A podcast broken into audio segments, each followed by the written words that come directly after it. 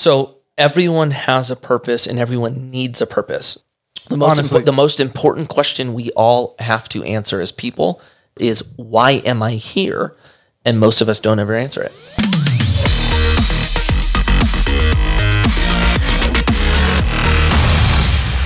All right, all right, all right. Thank you so much for tuning to the podcast. I want to thank everyone for listening to Back to Your Story, a podcast about real people and real stories. Today we had on the legendary Mikey Taylor. If you guys don't know who he is, well, check him out. Google his ass. Uh, but he is one iconic professional skateboarder and a legendary entrepreneur. Um, he was one heck of a human being, just all around. If you guys want to maybe watch this instead of listen to it, definitely head over to our YouTube channel. That is youtube.com backslash back to your story. Without further ado, here is the story of Mikey Taylor.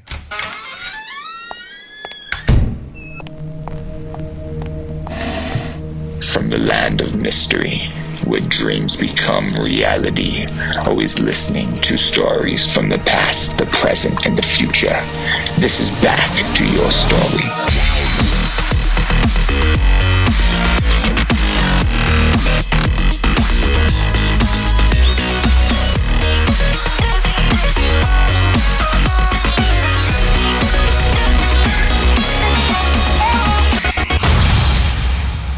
That sounds nice, right? All right. Oh, you have a nice podcast voice.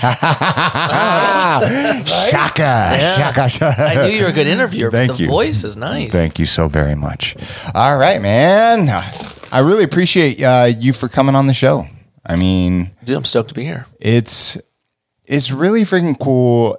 You know, this whole experience, right? Uh, the podcast, getting to meet so many different amazing individuals. And, you know, I've been following you for quite some time. And I didn't even think that you would actually, uh, you know, get back in touch with me. Um, I, I'm just being honest, right? You know, I reach out to a whole bunch of, you know, people that, you know, I would love to talk to, sit down and have a conversation. Yeah. And uh, you got back to me. You got back to me right away, man. And uh, and and that just means a lot to me. I mean, uh, you you you showed up early. You were ready. You have a good attitude, and you're doing this for nothing, man. But you're doing it to spread the love, and uh, and and I truly appreciate that. It- you know what? I'm going to say this very selfishly. I already know we're going to have a good time. This is going to be a great moment for me as well. That's right. oh shit, son. All right, all right, all right. So for the people tuning in, uh, just listening right now, uh, why don't you give a can you give a little brief introduction? Yeah, brief introduction. My name's Mikey Taylor. Uh, I started as a pro skateboarder. I picked up a skateboard when I was 13. Uh, I fell in love with it. I didn't want it to end, so I tried to prolong that into uh, a, a career. I convinced companies to start giving me free product, and that that led to them giving me money eventually, which was awesome. And then I hit a point where I realized, you know, this is my dream, except my dream is going to be very short lived Yeah. and I was really fearful of what my life was going to look like post skateboarding. And so, in a you know an effort to not have the rest of my life be miserable, uh, I tried to start companies and tried to prolong what I did in this moment and take that to the next stage of life. And uh, that kind of was the beginning of my entrepreneurial journey. Yeah. And so now I'm, you know, post skateboard career, about four and a half years out. Uh, I'm on my, oh gosh, I'm on my eighth, eighth or ninth company now, Damn, son. and I'm like full business now. Like I don't, I, you know, skateboarding is just for fun. Uh, I don't do it as much as I want, but uh, yeah, I'm I'm a retired pro skateboarder now entrepreneur. you know, when those words come out and when you say them, I'm a retired pro skateboarder uh, turned entrepreneur. What does that mean to you? Like, it, just even hearing it. it, it still feels weird. It still sounds weird. like you know, like there's certain points in your life where you like you f- forever feel like that moment. Like Yeah.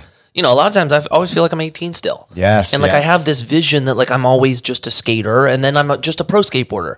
So just like even saying I skate once every two weeks hurts. It doesn't Yeah. sound right because I went from skating every single day of my life. You know. Yeah.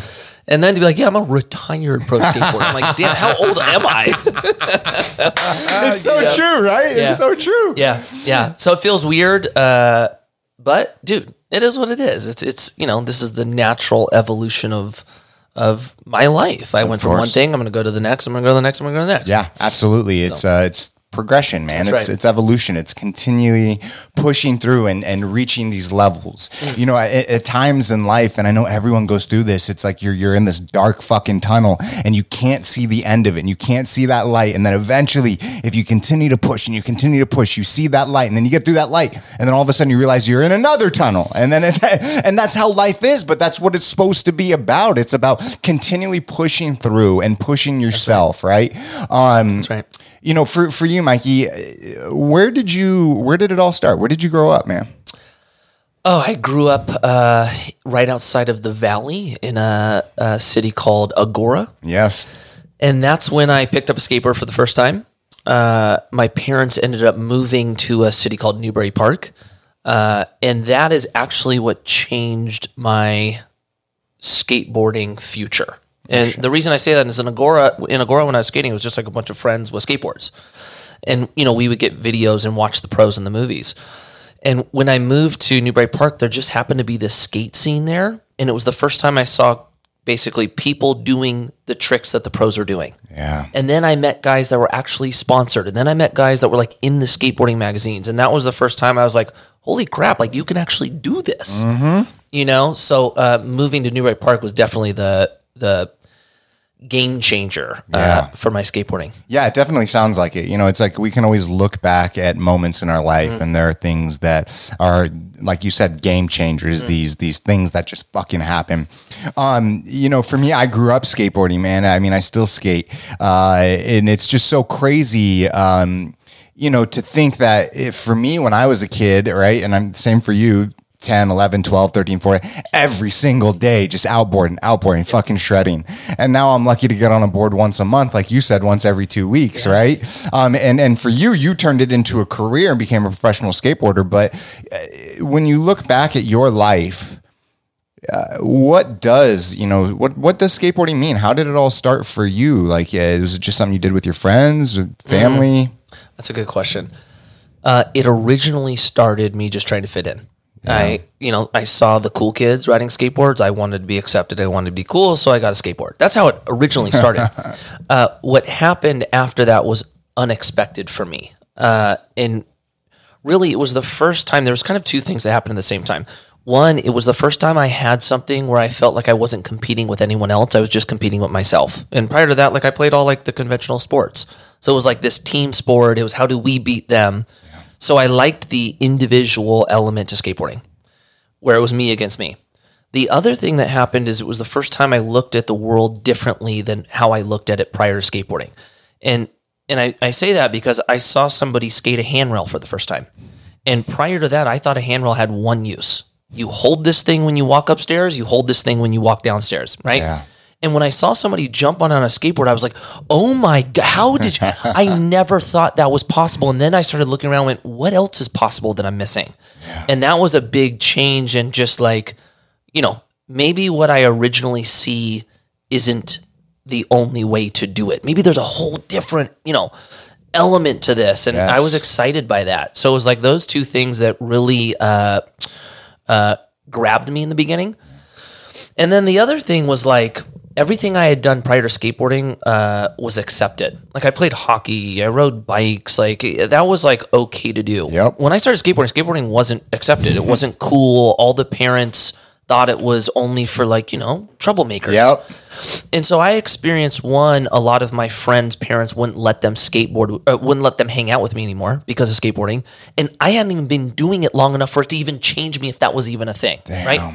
And so I was like, okay, this is weird. This is kind of whack. But also, what happened was like, if you were a skater, you were so loved by other skaters.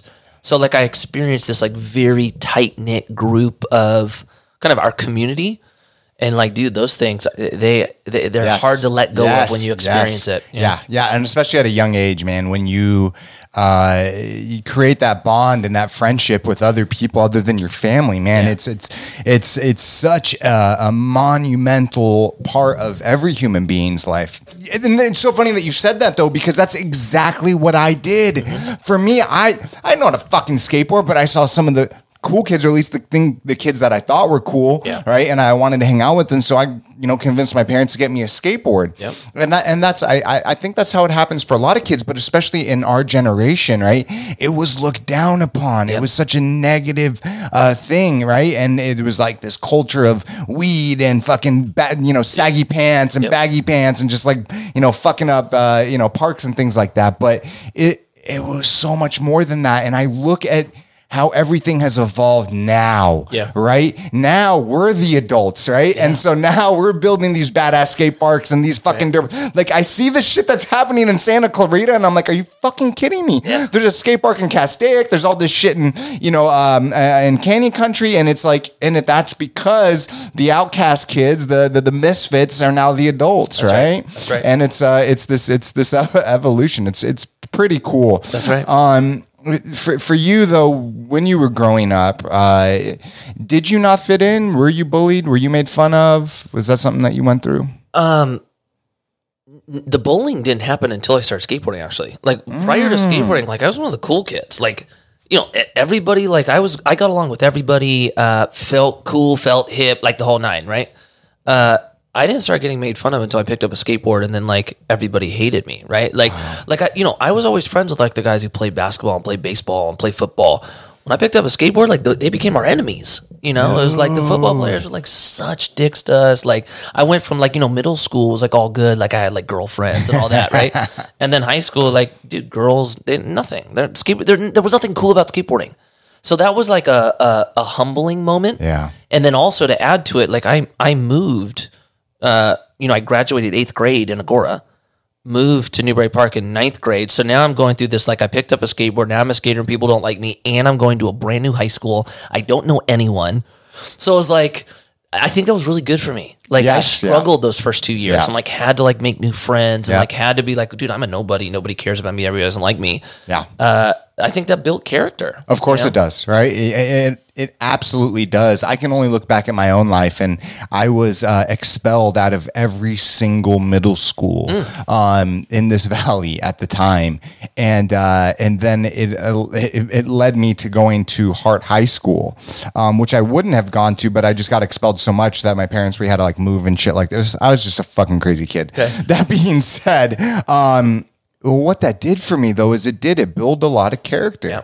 right you know i if I- honestly believe that if none of that would have happened i would have been like kind of in this bubble and i think that a lot of times as a kid going through struggle going through you know hard times rough times although it really fucking sucks it does build a lot of character it Yeah. does uh create the person that we are Yeah. as as adults or at least pieces of that That's right.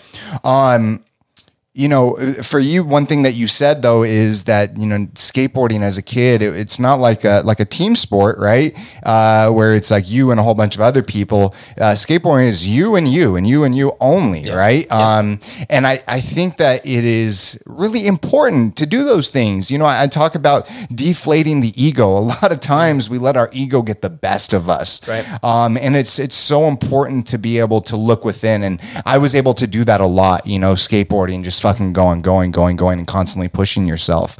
Um, growing up when you were skating, what did your parents think of it? Oh, that's a good question. Uh, in the beginning, they were okay with it. they were just like, "Oh yeah, you like really love doing it." Like, okay, great. Yeah. Uh, it didn't become a challenge until I got to about sixteen, and my parents wanted me to get a job, and that was the beginning of you know uh, this. Well, let me say this: your parents want what's best for you Yeah. right? Like I get it now being a parent. Like they just want to see your kids succeed. Mm-hmm. So, you know, there was some pushback when they looked at me and went, "Look, you can't just skateboard for the rest of your life. Like you have to like become an adult, right?" I was like, "Okay, cool." So that was the push for me to like try to keep skateboarding was I had to get a job. And so how I looked at it, I was like, look, if I get a job, I don't get to skate as much. I want to continue skating. So what if I can like convince companies to give me free product and then I could sell that free product. Then I get money and then like what do I need a job for, right?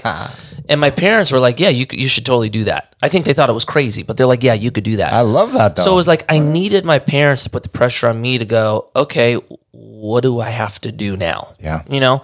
And then that led to me getting free stuff. And my parents were like, How did you figure this out? you know? And then I was like, Okay, I'm good. And then, you know, my senior year, it started becoming challenging because I always thought, my parents always thought I was going to go to college. And now I'm starting to get the opportunity for my sponsors to start traveling, right? There was this big trip that one of my sponsors was, was going to go on the summer after high school to Europe. And I'm like, look, guys, like I get to go to Europe. And my Yeah. mom's like, absolutely not. You're going to college. And I'm like, no, I'm not. No. You know what I'm saying? So I totally they- my parents were frightened at this point. I remember we would go back and forth about it. And, you know, eventually my mom was like, okay, you know what? Like, uh, she brought me into her room, right? We're going back and forth tonight. She brought me in a room. She's like, all right, you know what? I want to pray with you. Wow. Right? She's like, let's just put it in God's hands. And I'm like, I remember her telling me that. Like, I was, I was actually like pissed off that she said it. Right? I'm like, what do you mean put this in God's hands? What if God doesn't want me to do this? Yeah, yeah, You know? and she's like, look, I like, let's just, please. I'm like, all right, cool. So my mom's like, basically, God, look, if you want him to do this, open the doors. If you don't want him to do it, close the doors. Okay. And I was like, all right, cool. And then she was like, okay, now I'm good. What happens, happens. and I'm like, okay. And then all of a sudden, dude, every door opens. And then, like, you know, four years later, and my brother used to skateboard. Four years later, my mom's going, Matt, hey, you should try to get sponsors. You Shut the try fuck up. yeah, yeah, yeah, yeah. And then my parents became the biggest supporters. Like my parents always, uh, one, I, I always felt love from them. Two, I always felt like anything was possible because they were always very encouraging, right? And so even like once my mom was like, okay, actually, you got something going on here, dude, they were huge supporters of me. My grandparents, like, dude, my grandma used to cut every single ad I'd have out of the magazine. She subscribed to every magazine, right? And she cut out every ad I ever had, or every photo. She put it in a binder, right? Like, Yes. dude, my family was incredibly supportive, but there were moments where they were a little bit scared. Of course. And I totally understand that. And it's just, uh, you know, it's so crazy hearing you say everything that you just said right now because I look back at all the people that I've had on this show, right? And I, I shit you not, man, the people that had these solid, tight knit families, yes, there's up and downs, right? But when the, the way that you just spoke about your family, there have been three other people on the podcast. Those three other people, I I am they're they're doing well with themselves. They've Yeah. created beautiful lives. They've they're doing exactly what they want to do. And to say that's the, you know it doesn't like it, I, I don't want to say it doesn't matter. I mean there are people that have no parents, one parent, and that you know become very very successful, right? But the individuals that speak so highly of of their family, it makes me feel good. Yeah. I, I personally didn't go through that, right? I had a crazy uh, life situation, um, and my father passed away when I was 17. But it built character and it built who I am today. And I am blessed to have uh, at least 17 years with with my father, right. uh, because it instilled so much in me that if I didn't have him, I don't know where I would be today. And even though I had him for a short period of time, it was uh, the things that he constantly drilled into me. And although he was flawed, it, it- I, I guess all I can say it's like it's who I am today is a direct reflection of the things my father did when I was younger, things that he did and did not do, and and and those are things that uh, I am grateful for, right? And so it's just so cool to hear like your grandma clipping out, uh, you know, every single like that's You- so I- fucking. I, I mean, I think it, I think it's actually even worth saying it again because it is really important. You can still become great with or without a great upbringing. Yep. Right. But I, I, I if you have that, it is easier. Yes, no is. doubt about it. Yep. You know, so I, I am 110%. very, very thankful for that. dude that is such a you know you're you're absolutely right it's like you can have like you can grow up with that you can grow without that and you can be successful and and be very happy either way as Mm-hmm. an adult but it is a lot easier right, right. and That's it's it's uh it's really sad to see because as you know American society and that's all I can speak of because I don't live anywhere else right? Um it's it's definitely lost in a big way you right. know? Um and uh, so it's just it's very beautiful to hear right? And it's something that I am sure because of your upbringing, it's uh, what the same exact thing. Like I before the podcast, how you were talking about your family, how you were talking about your kids. It's just so beautiful to hear, man. You know the, the San Diego thing, everything. It's just it's it's amazing to hear. So um, I, I love that. Thank All right, let's get back to your story. Uh, so that being said, you know, when you started doing this, you started getting the sponsorships, you started going through that. What was going through your head? Like you're you're getting ready, like you, you did the praying, and obviously uh, the doors opened up, and you're going to go to Europe. Okay. What went through your head? Uh, Well, it changes over time, right? In Yeah. the beginning, it was like, dude, I'm going to Europe. It was just that it. I'm going to Europe to skateboard, right?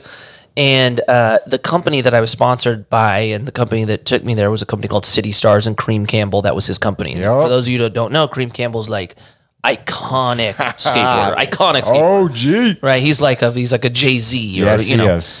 And so I was like, dude, I get to go to Europe with Kareem Campbell. this is insane, right? And and then I was just like, dude, I can't believe this is happening. I can't believe this is happening. That was like the initial kind of vibe, Yeah. right? Uh, it wasn't until I got a part in the Transworld video Okay. that's when I was like, oh my gosh, I did it. You know, like I am a pro skateboarder and everyone is going to know who I am. That was the moment where I was like, dude, this is crazy. Yeah. And that probably happened, oh man, two years after that trip, maybe a year and a half after that trip. So you're like 18, 19. Yeah, I was like, yeah, I was 19, 1920 when, Okay. when Transworld came out. Um, like that, it- dude, it felt like a blink of an eye. Like, I guess that's the only way to say it. It moves so quick and happens so fast that in the beginning you're like, what the heck's happening? What the heck's happening? What the heck's happening? And then it happens. And then you go through this moment of like, uh, trial. Like, you know, with skateboarding, like, dude, this was my passion. You know, I, I loved doing it. And then I got sponsored and it was exciting. And like, oh my gosh, they're putting out video parts of me. People know who I am. I go to the skate park. People are like, you, you're Mikey Taylor, Yeah. right? That's exciting. Then something happens where this becomes a real career. And a lot of the things that, you know, a lot of the reasons why I fell in love with skateboarding didn't apply anymore. And there was this new, like, you know, there were obligations and pressures and all of these things. And there was a moment where I was like, this sucks. And, and you kind of like fall out of love with whatever your craft is. Yep. And then you go through this moment of like, why do I hate the thing I love? And then you have to find this new love out of it. So it's like, dude, I experienced every cycle, but in the beginning it was just like, this is crazy. you know? no, it, it's uh, it's exactly that, man. It's like uh, anyone um, that has found any success for something that they truly love, they're truly passionate about, right? Um, it doesn't matter if you know, for you, professional skateboarder, for me, a hairdresser, um, for another person, whatever the heck it is, right? Uh, it's that feeling of excitement. Oh my god, it's fu- like, are you fucking serious, right? And especially if you've had no success or like very little success up until that point, right? It is fucking huge, Yeah. right? And um, and then all of a sudden it's like reality kicks in, right? So it's like from the outset, it's like, dude, you're a professional skateboarder. Oh my god, it's fucking nuts. And then it's like, uh, yeah, there's a lot more to it than everyone thinks. right. But being able to look back at your past, right, and the Mm-hmm. life that you've been able to live, um, it's a beautiful thing, Yeah. right? That's right. You know, You kind of touched on it. Uh, you you mentioned uh, that life you're running through these like tunnels. You could like see a, a you know a little bit of the light, and you run towards the light, and then all of a sudden you're in the next tunnel. Right?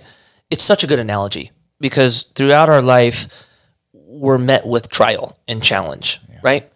And once you experience getting through one of those moments and how much stronger you become on the other end, then the next time it happens, you have a different perspective of what it looks like, right? In the first case, you're like, oh my gosh, it's dark, it's scary, what should I do?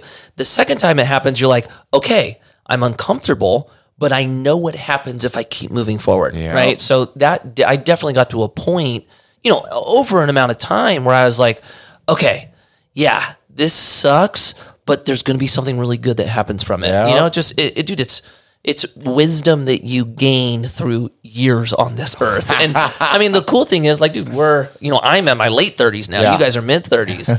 Uh, dude, we have so much time left. We do. Like, we are going to learn so much more and be able to speak. much. Yeah. Yes, so I'm yeah. excited about that. No, it, it, it's beautiful, and you know, I want to touch on something that you said. It's uh, the feeling of being uncomfortable, right? Most people are scared. They don't like that. That is something that they shy away from. And I hate to generalize, you know, by saying most people, but I'm going to say it. A lot of people, right, don't like that feeling. For me, it is something that I personally enjoy. Um, that feeling of being uncomfortable because I know that I'm pushing through, right?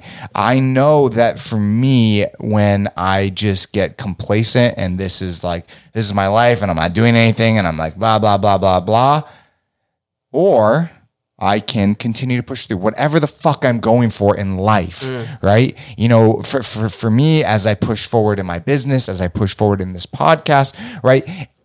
I could have just sat back and just waited for things to happen, or you can continue to push through. Hmm. And through pushing through, through going through those tunnels, you're going to feel uncomfortable, hmm. right? I don't want to feel uncomfortable my entire life, but I don't want to be complacent, right? And Yes. especially at this early age of 34 years old, right? Like I have to continue to push through hmm. um, because I don't know anything else, right? It's Yeah. it's all I know and it's all who I am as a human being. And I try to share it with as many people as possible. And some people will gravitate towards it and some people won't. Um, but I guess that's really why I like this podcast is that, uh, you know, before I started the podcast, right, I was getting really just kind of comfortable and I was getting sheltered and I was getting closed off and I, I wasn't talking to a lot of people. And when my wife, for my 32nd birthday, 32nd, 33rd, one of them, um, birthday bought me no 33rd bought me the the podcast setup. It was it wasn't this one, uh, but it was like a three person podcast setup.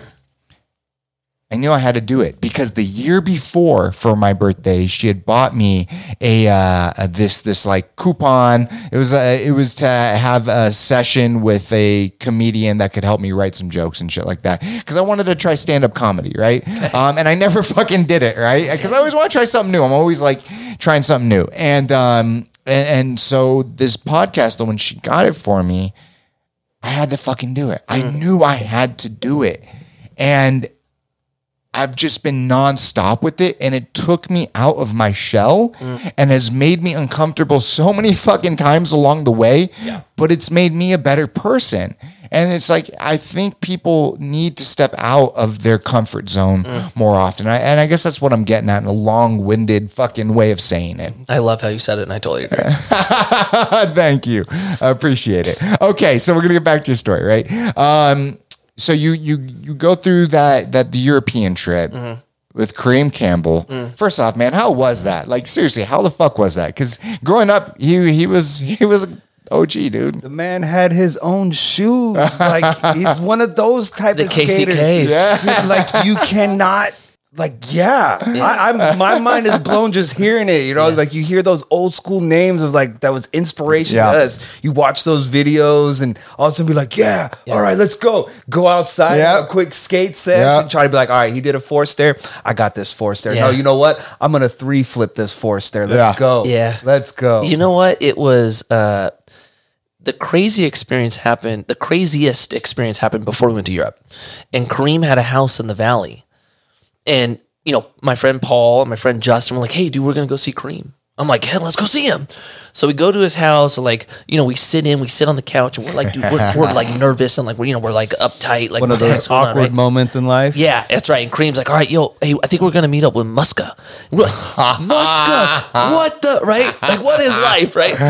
And then all of a sudden, hell. like Kareem's like, all right, let me go do some things. Kareem runs around. We look at the coffee table, and this is like when like Tony Hawk Pro Skateboard is popping, right? Yes. And on his coffee table, there's a check, and Paul goes, Mikey, look, look, look, look. And I'm look, I'm like. It's like sixty five thousand bucks, right? And we're like, "What? Kareem's rich!" Like it, it was just like it was surreal. And then when we went to Europe, it was uh, it was my first time out of the country, so it was more like the wow. Like Yeah. there's a whole there, there's a lot I don't know. Uh, and, and yeah, I'm doing it with Kareem Campbell. You know, it was it's kind of like- trippy. Yeah, yeah, it's really uh, trippy. it is definitely a beautiful moment that you can look back at your life and Mm. and, uh, and and share the story. And it's cool because so many people get excited when you share stories like that, right? Mm. That's right. Uh, it's it's the energy that you put off. Like when you said Chad Muska, like I was like, what the fuck, all, dude? all Come our eyes lit up. Yeah. It's like, wait, wait, wait. You got to go on. hang out with Chad Muska. Dude, there was a one, there was one night, dude. We go to so we all go skate together. We go to California Pizza Kitchen, Yeah. right? We have dinner. Kareem and, and Chad are fighting over who's paying the bill, oh, like fighting over it, right? We're like, dude, okay, this is insane. And then all of a sudden we leave, and Chad's like, oh, no, no, no, no, no.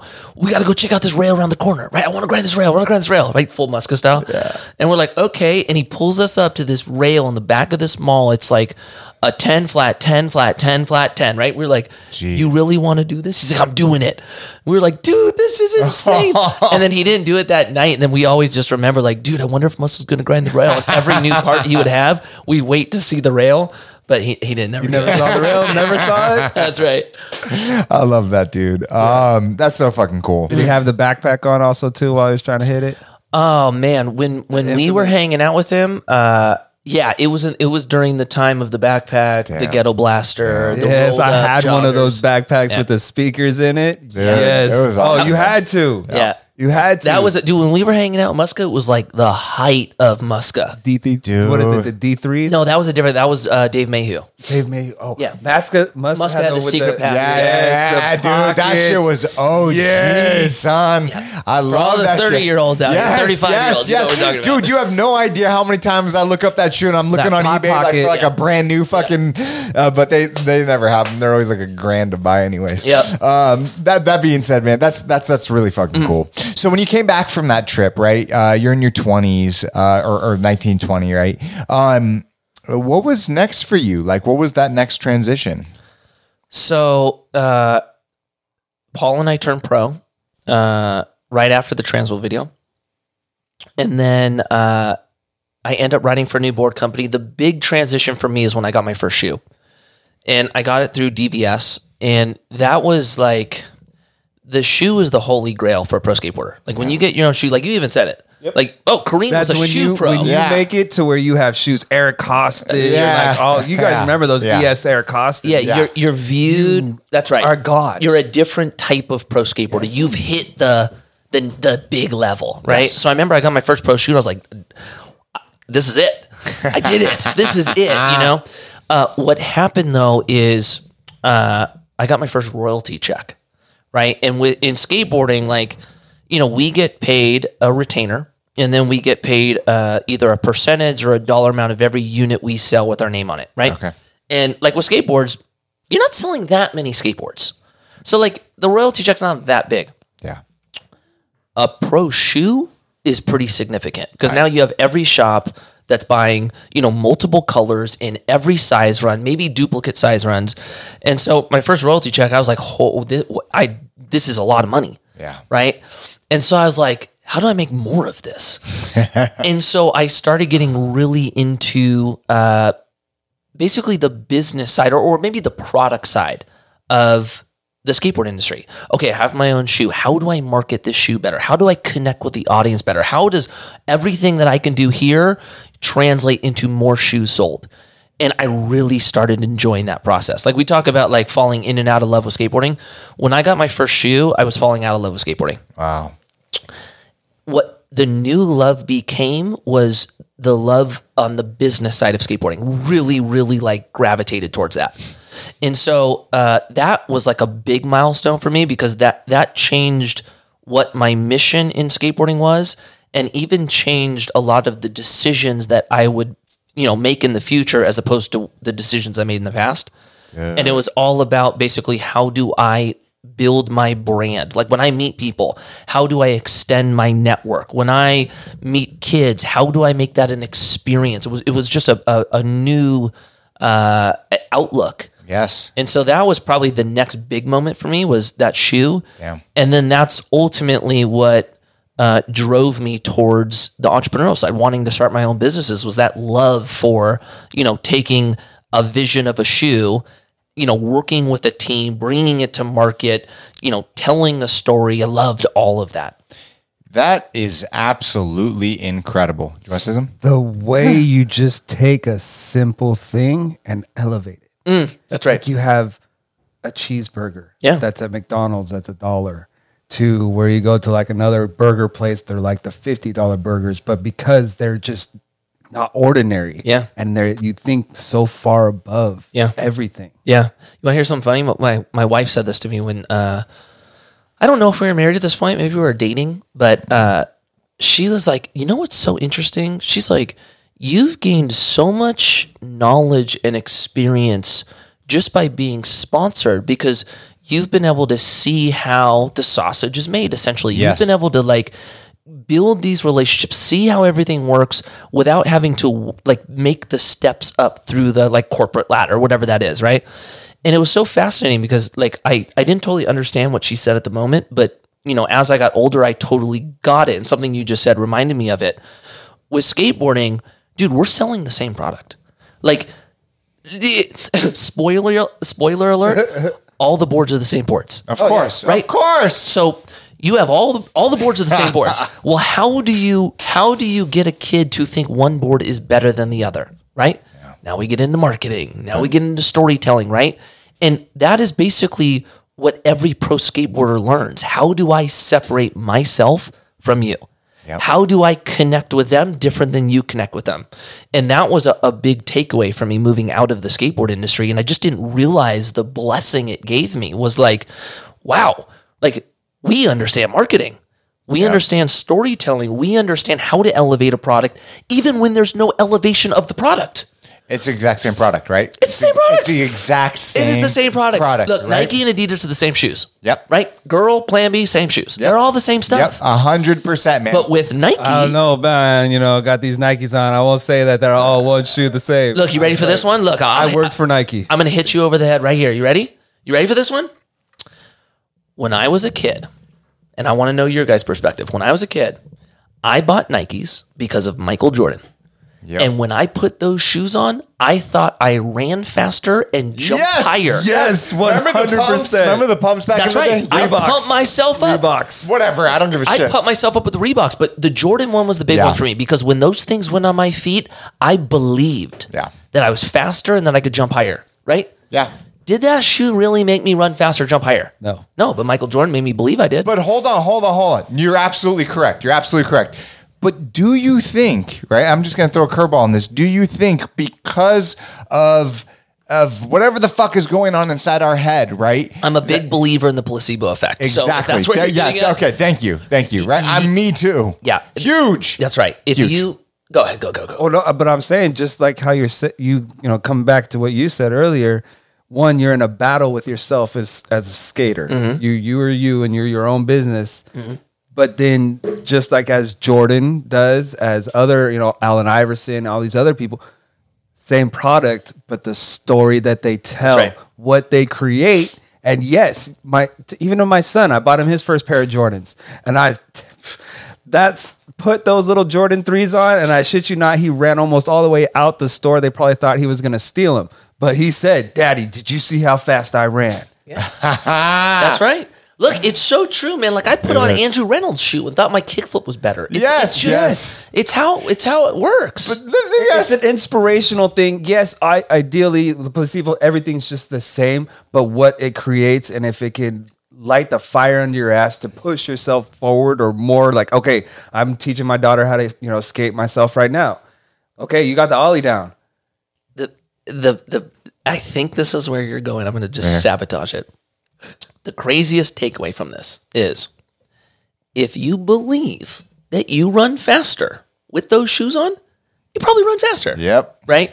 So the secret is you've got to figure out how to how to believe something even when everything inside of you is telling you it's not true, right? Because I, I really, really do believe in the placebo effect. If you believe it's possible, it's possible. Yes. If you don't believe it's possible, it's not possible. Yep. But the reality is still the same Yeah. right? So it's it's it, dude, the placebo effect plays a huge one. Because I mean, dude, I put on Reynolds, and all of a sudden I thought I can kickflip better, and I tell you, I could kickflip better. You did. Why? You just did. Because Why? I believed I could kickflip better. Isn't that crazy though? It's like it- because I believed, I believed, right? Mm-hmm. We can believe in anything, right? But at what magnitude does a person truly believe that they can do something, right? And then it comes down to actually putting in the work and the effort, right? That's right. But that initial just experience that goes on in our fucking brain, yes, I can jump higher. Yes, I can kickflip better. Yes, I can do this better.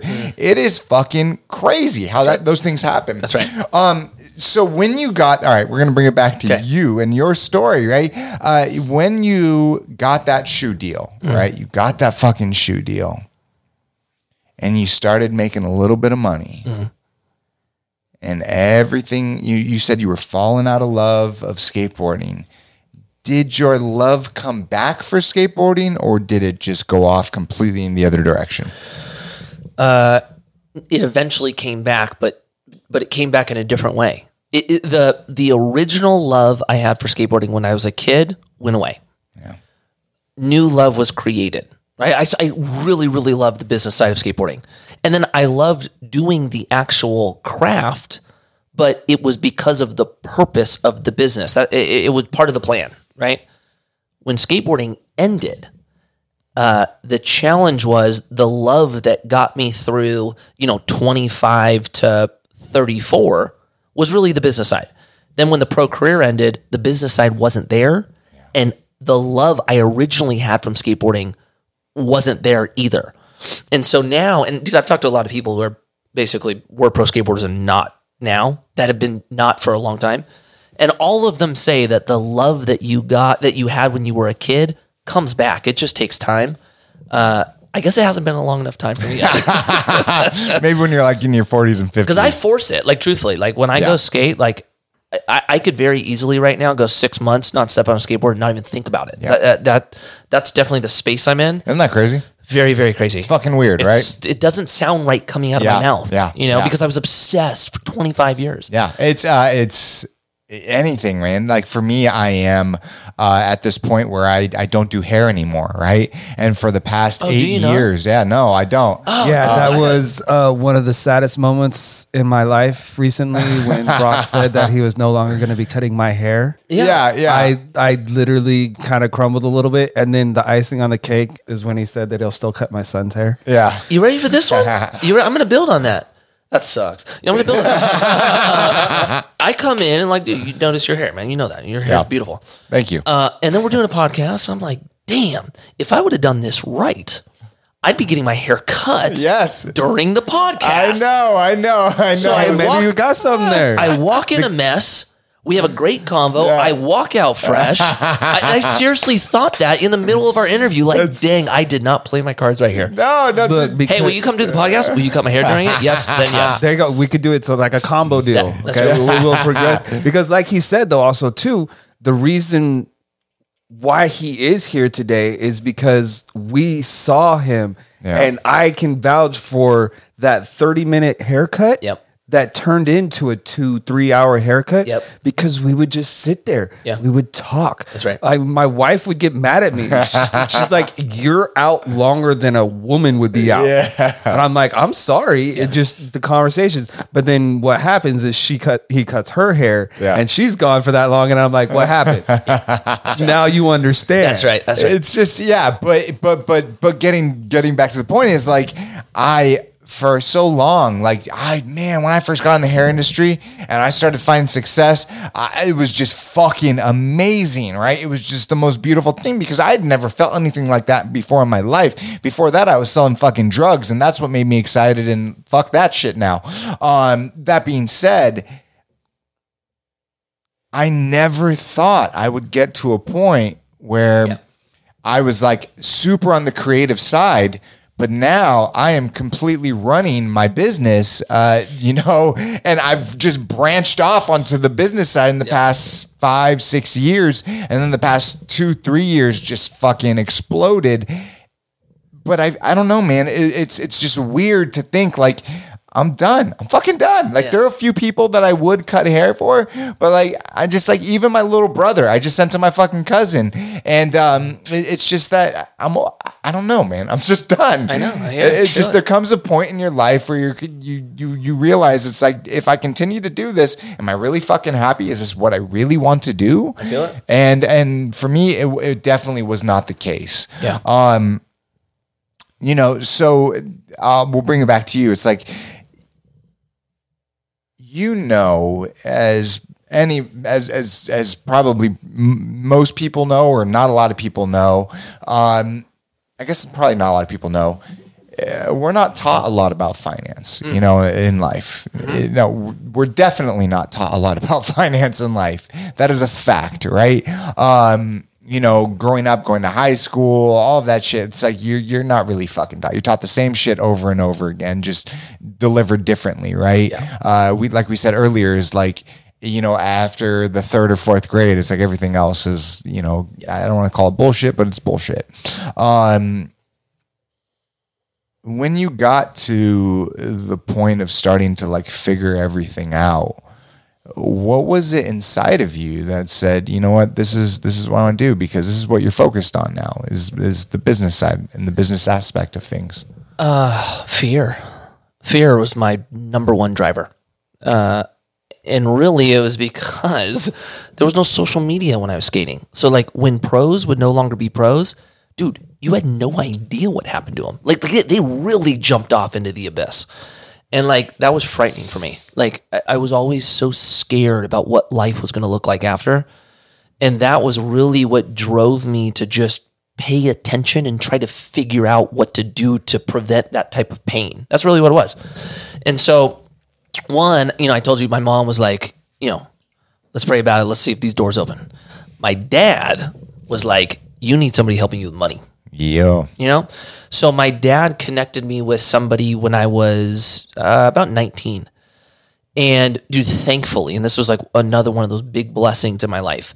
He didn't just manage my money he actually spent time educating me on the process right and so in the beginning like i was just like dude paying attention because i was scared and i knew nothing about it right and and then I hit a point where I was like, I started looking around and I was like, why isn't anybody else doing this? Yeah. You know, like all my friends, like they, they're just buying all this nice stuff. You know, and I'm sitting here driving, you know, my 92 Civic hatchback. I'm like, am I, am I doing it wrong?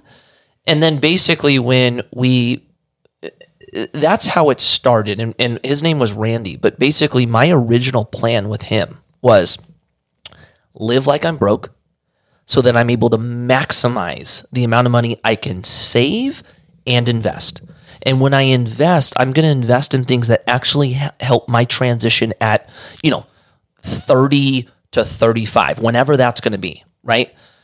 And then all of a sudden, like, you know, years later is when the entrepreneurial stuff happened. So I originally thought it was just like, okay, be disciplined, be smart, get my money to work, my career's going to end, and I'm good when I started my first company, that's when things started changing because now I felt like I had a I had confidence in succeeding after skateboarding. And I think that's why I was so disciplined in the beginning with with my finance is I seriously didn't know how to make money. Like I was making money because I was a pro skateboarder. I had no idea what that was going to look look like after. So I was like really concerned like dude, I'm not going to make any money. i get that And so uh, starting my first company was very, it added a lot of confidence because I started realizing that I did have a skill set that could translate outside of skateboarding. Uh, but all of that happened because of fear. It was all fear of the unknown. it's being uncomfortable Really uncomfortable. really uncomfortable. Exactly. Yeah. Right. Yeah. It's fucking crazy, man. It's so crazy how those things happen, right? But it, it, it transitions us to that next part of our life. Um, at at what point? Um, at what age? Let me ask you this: At what age did you invest uh, into your first company? How old were you? Well, my first, I I started when I was uh, probably 19, somewhere between 18. It was probably 19. Uh, and dude, my first investments were like, you know, Roth IRA, Yeah. and, you know, mutual funds. It was very standard. Yeah. Um, I didn't make my first investment into like an alternative or real real estate or a startup. That came later. That was like, oh gosh, I started when I was 19. My first investment into an alternative was probably 25, What was it? I'd say. Real estate, Real estate. storage units. Uh, tell me a little bit about that because I saw a post that you recently did, or maybe a little while ago that you did, and talking about a new uh, spot that you got. Right. Um, what is the thought philosophy behind that? Okay, so what is it now or what was it then? Okay. You asked, what's exchanged over the years? Okay. Uh, let's start. What was it then? Okay, what what it was back then I was just like that. Can you get a couple more of these? Thank you. uh, I'm gonna have one with you guys. There we go. We go. Thank yeah, you, bring, boys. bring a few Thank in. you, boys. Yeah. Um, so basically, you know, back then I didn't know a lot. Uh, Randy was just trying to create these principles and disciplines within me. That's what he started with. So it basically started, you know, spend less than you make. Oh, okay, I could do that. And then it was like, you have to create a budget. So you need to start putting purpose behind dollars. Oh, okay, cool. Right. And then it was like, you know, pay yourself first. And all of that was the beginning. When it came to like actually investing, that came a little bit later. Uh, and you know, he started talking about compound interest or even interest in the beginning. It was like, if you put your money into certain things, they have to pay you for you putting your money there. Right. And I was like, ooh, that sounds cool. you know, like I get paid to do this, Yes. right? Uh, when I invested in real estate, I didn't totally, uh, I didn't understand the complexity at which they were doing it. What I understood was they go out and find something that's distressed, right? What they were doing at the time was buying dark Kmart's or when grocery stores would go dark, Shit. right? So I was like, oh, okay, cool, that sounds cool. And then like, and then we converted into storage units. I'm like, uh, okay, that sounds cool. And then we rent up the storage units. Oh yeah, uh, okay, I get that, right? And then we pay our debt, and then we have money left over, and we give that money to investors.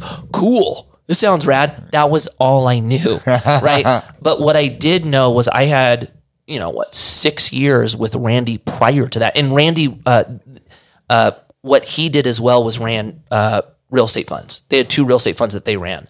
So I already had a built-in trust with him, great relationship. And then once I had that opportunity, I was like, "Hey, man, I really, really trust you. You say this is a good investment for my career. Let's do this, you know? And then I started basically realizing or seeing the fruits of it, right? I started getting money that started coming in. I was like, wait, I'm getting paid every quarter. I'm not even work. Yeah. And then it was like, you know, there would be like a refi. There'd be cap. Ooh, this is cool. You know? that that was the beginning. But what what was very important for me was I started seeing how the process worked. Yeah. And I wanted more of it. Yes. And that was encouragement for me to go, okay, really buckle down on the savings so that I could put more money into this stuff. Dude, That's how it started is- for me. Man, that is absolutely absolutely amazing. Yeah. What?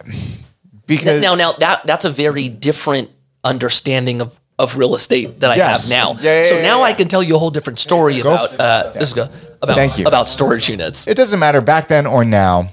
What is it about uh, storage units, right? Like, why storage units? Okay. Um, well, I'm going to tell you why I like storage units now. Yeah. uh, because back then it was just hey they're doing it and they seem to be working um, storage storage is an asset class that kind of performs well always and i think it comes back to human behavior like we don't want to get rid of stuff Yep. right so regardless of us doing well of times of trial that's the last thing we give up and so even if like let's say you, know, let's say there's a correction. There's say like there's we're in a recession, right? And what happens? People downsize. People are going to rent. Typically, they'll view it as temporary, mm-hmm. And so they don't want to get rid of the things that are important to them. So they put them somewhere in that moment of time. So storage does pretty well then. Uh, what I really like about what we do is we look for distressed assets that are basically at discount. And then as we repurpose, storage is something, at least from a construction side on cost, it's not that expensive uh, in relation to uh, other building Yeah. other things. And so the conversion isn't that bad. And then once you basically have it, the operation, it, it- it's a, the way we do it, I, I, I think is, is built to succeed always, essentially.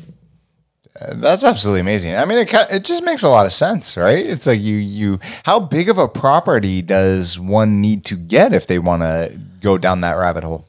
uh, that so that can be all over the board. Um, you know, we have like one of our properties is about 250,000 square feet of just rentable storage space. Yeah. That's a pretty big one. Yeah, Um, Definitely. but but how we do it though, like I was investing with them, so they would bring a bunch of investors in, and everybody would put their money together to be able to participate in these Yeah. bigger assets. Right? That was always my experience, and so that's basically the company that I do now. We have a fund that people get to invest in. We basically big up our dollars together to participate in bigger opportunities that we couldn't do individually. So for you, right? it's like, That's okay, you want to get into storage units, or let's say apartment buildings, right? You're like, I want an apartment building. Well, you're probably going to save a lot of your money to buy a duplex Yeah. or a fourplex. Well, with apartments, uh, when you get to a certain size, there's a lot more efficiencies that happen because of it, right? Yeah. So a lot of times you're trying to get into those bigger deals. Well, dude, you started a duplex. How long is it going to take you to get into your 100 unit? Yeah. It's going to be a good amount of time. Yes. I always took the approach of like, I want to get into the 100 units right now. Yeah. Okay, I you know I'm not going to own the whole thing myself, but I'm still going to get a great return on my money, and I get to be a part of an of a uh, property that uh, performs well because of that, s- that scalability. Yeah, yeah, definitely because of its size, because of the people that are coming into it. I, find that f- fucking fascinating. We'll, we'll talk more about that. Um, okay, so uh, once again, I want to bring it back to your story, right? So we're we're probably around your 25, right? Got the shoe deal. Um, all- all of that, right? So, what came next, right? Because you still had nine more years until you retired, right? Yeah, yeah, this is a good story. Uh, so I was telling you that I fell in love with the process of selling product, right? Yeah. Well, with with DVS, I I was like enjoying it so much. I was like, I want to be more than a skater. Like I want to be involved. I want to work on design. And I came up with this whole plan, called the president of the company, and I was like, Hey, I, I want to meet with you. His name's Tim Gavin. I love him. He's like sweetheart. One of my one of my close friends now. and I was like, all right, Tim, this is what I want to do. I want to be. I want to help design shoes. I want to help sell them. Like I have this idea. I can be like help new kids come on. Like I want to be like a hybrid, like pro Yeah. skateboarder, but also like part of the you know development. And he looks at me, and he's like, you know, doing this, nodding. and I was like, okay, so what do you think? And he goes, no. Oh shit. And I'm like, what do you mean? He goes, dude, what the hell are you talking about? Just go skateboard. What are you talking about? Go skate. And I remember leaving that meeting like like very discouraged. And when I got in my car, it was the realization that I wasn't going to ride for DVS anymore. I was like, this is over. Wow. And I didn't quit right there. It was just like I knew it was over. And then one of my closest friends, named Heath Brinkley, uh, took a position at Etnies, and they brought him on to kind of revamp their team, right? And he he knew what what what I was going through, and he calls me and he's like, "Hey, dude, I, I have the opportunity for you to be more than a skater," and I'm like, "Yeah." And he goes, "Yeah, I want you to come ride for Etnies." I was like, "Ooh, really? you know, Etnies?" You know, and he goes, "No, look, dude, I, I I want you to be involved. I want you to help me build the team. I want you to help me, uh, uh, you know, create a different type of product line. Help me design the shoes. Like, let's revamp this thing." And and he's like, "Dude, this is your future. Like, this is where you build the next thing in your life." I'm like, "I'm in. Let's do this, right?" And then basically, I had the realization uh, that I wasn't good working with people. Like, you know, like my my my thought of like how you get things done was very like authoritative. Like, do this, get this done, make this happen, right? And I'm like some skateboarder like barking at like designers that have been there for a long time. Yeah. You know, and so uh like there was this moment where like we were working on shoes and like dude we're on our like third sample run and I walk in I walk into Etnies I'm working I'm looking at these things I'm like these are these are trash and like they're like what and like at the time it was like Etnies S and Emerica kind of all the designers worked in the same room right Oh shit. and I'm like, dude, these are trash. I'm like, well, I'm like, this, this is trash. Throw it in the trash can, right? And they're like, dude, we thought they were pretty good. And I'm like, exactly. Like you're trying to get to good. I want to get to great. It was this one. I want to get to great, right? And I'm just like yelling at him, right? And so I leave there. I get a call from Heath Brinkley, and he goes, "What the hell did you do today?" And I'm like, "What happened?" Like I'm like, what? and he's oh. like, did you throw the shoes in the trash and tell the designers that these suck? And I'm like, yeah. And he goes, dude, you can't do that. And I was like, and dude, I was young. And basically, when I heard that, I went, yep, I've got to start my own company. Right? Like, I, as I heard it, I was like, I'm just a skater. These guys view me as a skater. Of course, they think I'm tripping Yeah. right? They're always only going to view me as a skater. I need to do my own company. what I really laugh. so it's just so that's what I heard from it, Yeah. right? The reality was I didn't know I, I didn't know how to work with people. I didn't know how to be a leader. I, I just had an idea of what I thought meant getting things done. It, it wasn't wasn't good. So I had that realization, uh, and then I had the opportunity to start my first company. and uh, and it was all of that buildup that like led to like. I'm gonna do this. You know, Fucking damn, man, that's crazy, right? That that that's um, you know, we we we look back at moments in our life. if, if you like, dude, my close friends like Paul, Yeah. uh, Sean Malto, like Yeah, if you ask them about my life, they laugh every single time because they knew me. You know, I- I've been friends with Paul since I was 14, mm-hmm. right? So he knew me like, you know, young kid, crazy, like walking into it and he's throwing stuff. He knew that side. And then I had a moment in my life where I, I changed. I, I, I was fed up with who I was, right? And then he's known that side for the last 10 years. So it's like, dude, there was like a, a, a, like, I lived two different lives throughout my career. And what's interesting is you can see it in a lot of the videos. Like you could see this change that happened where I was like pissed off. Like every all the videos had me like you know throwing shoes and breaking boards. And then the second half of my career, all you saw me doing was like laughing and smiling. that's You know? amazing. What was it at that? Like, if you were to ask your friends, if you were to ask Paul, right, what would he say it was that changed everything? Paul would just say you just changed. Okay, Uh, what he- would he- you say? I had a um, a moment where it happened actually. Take mushrooms or something? No.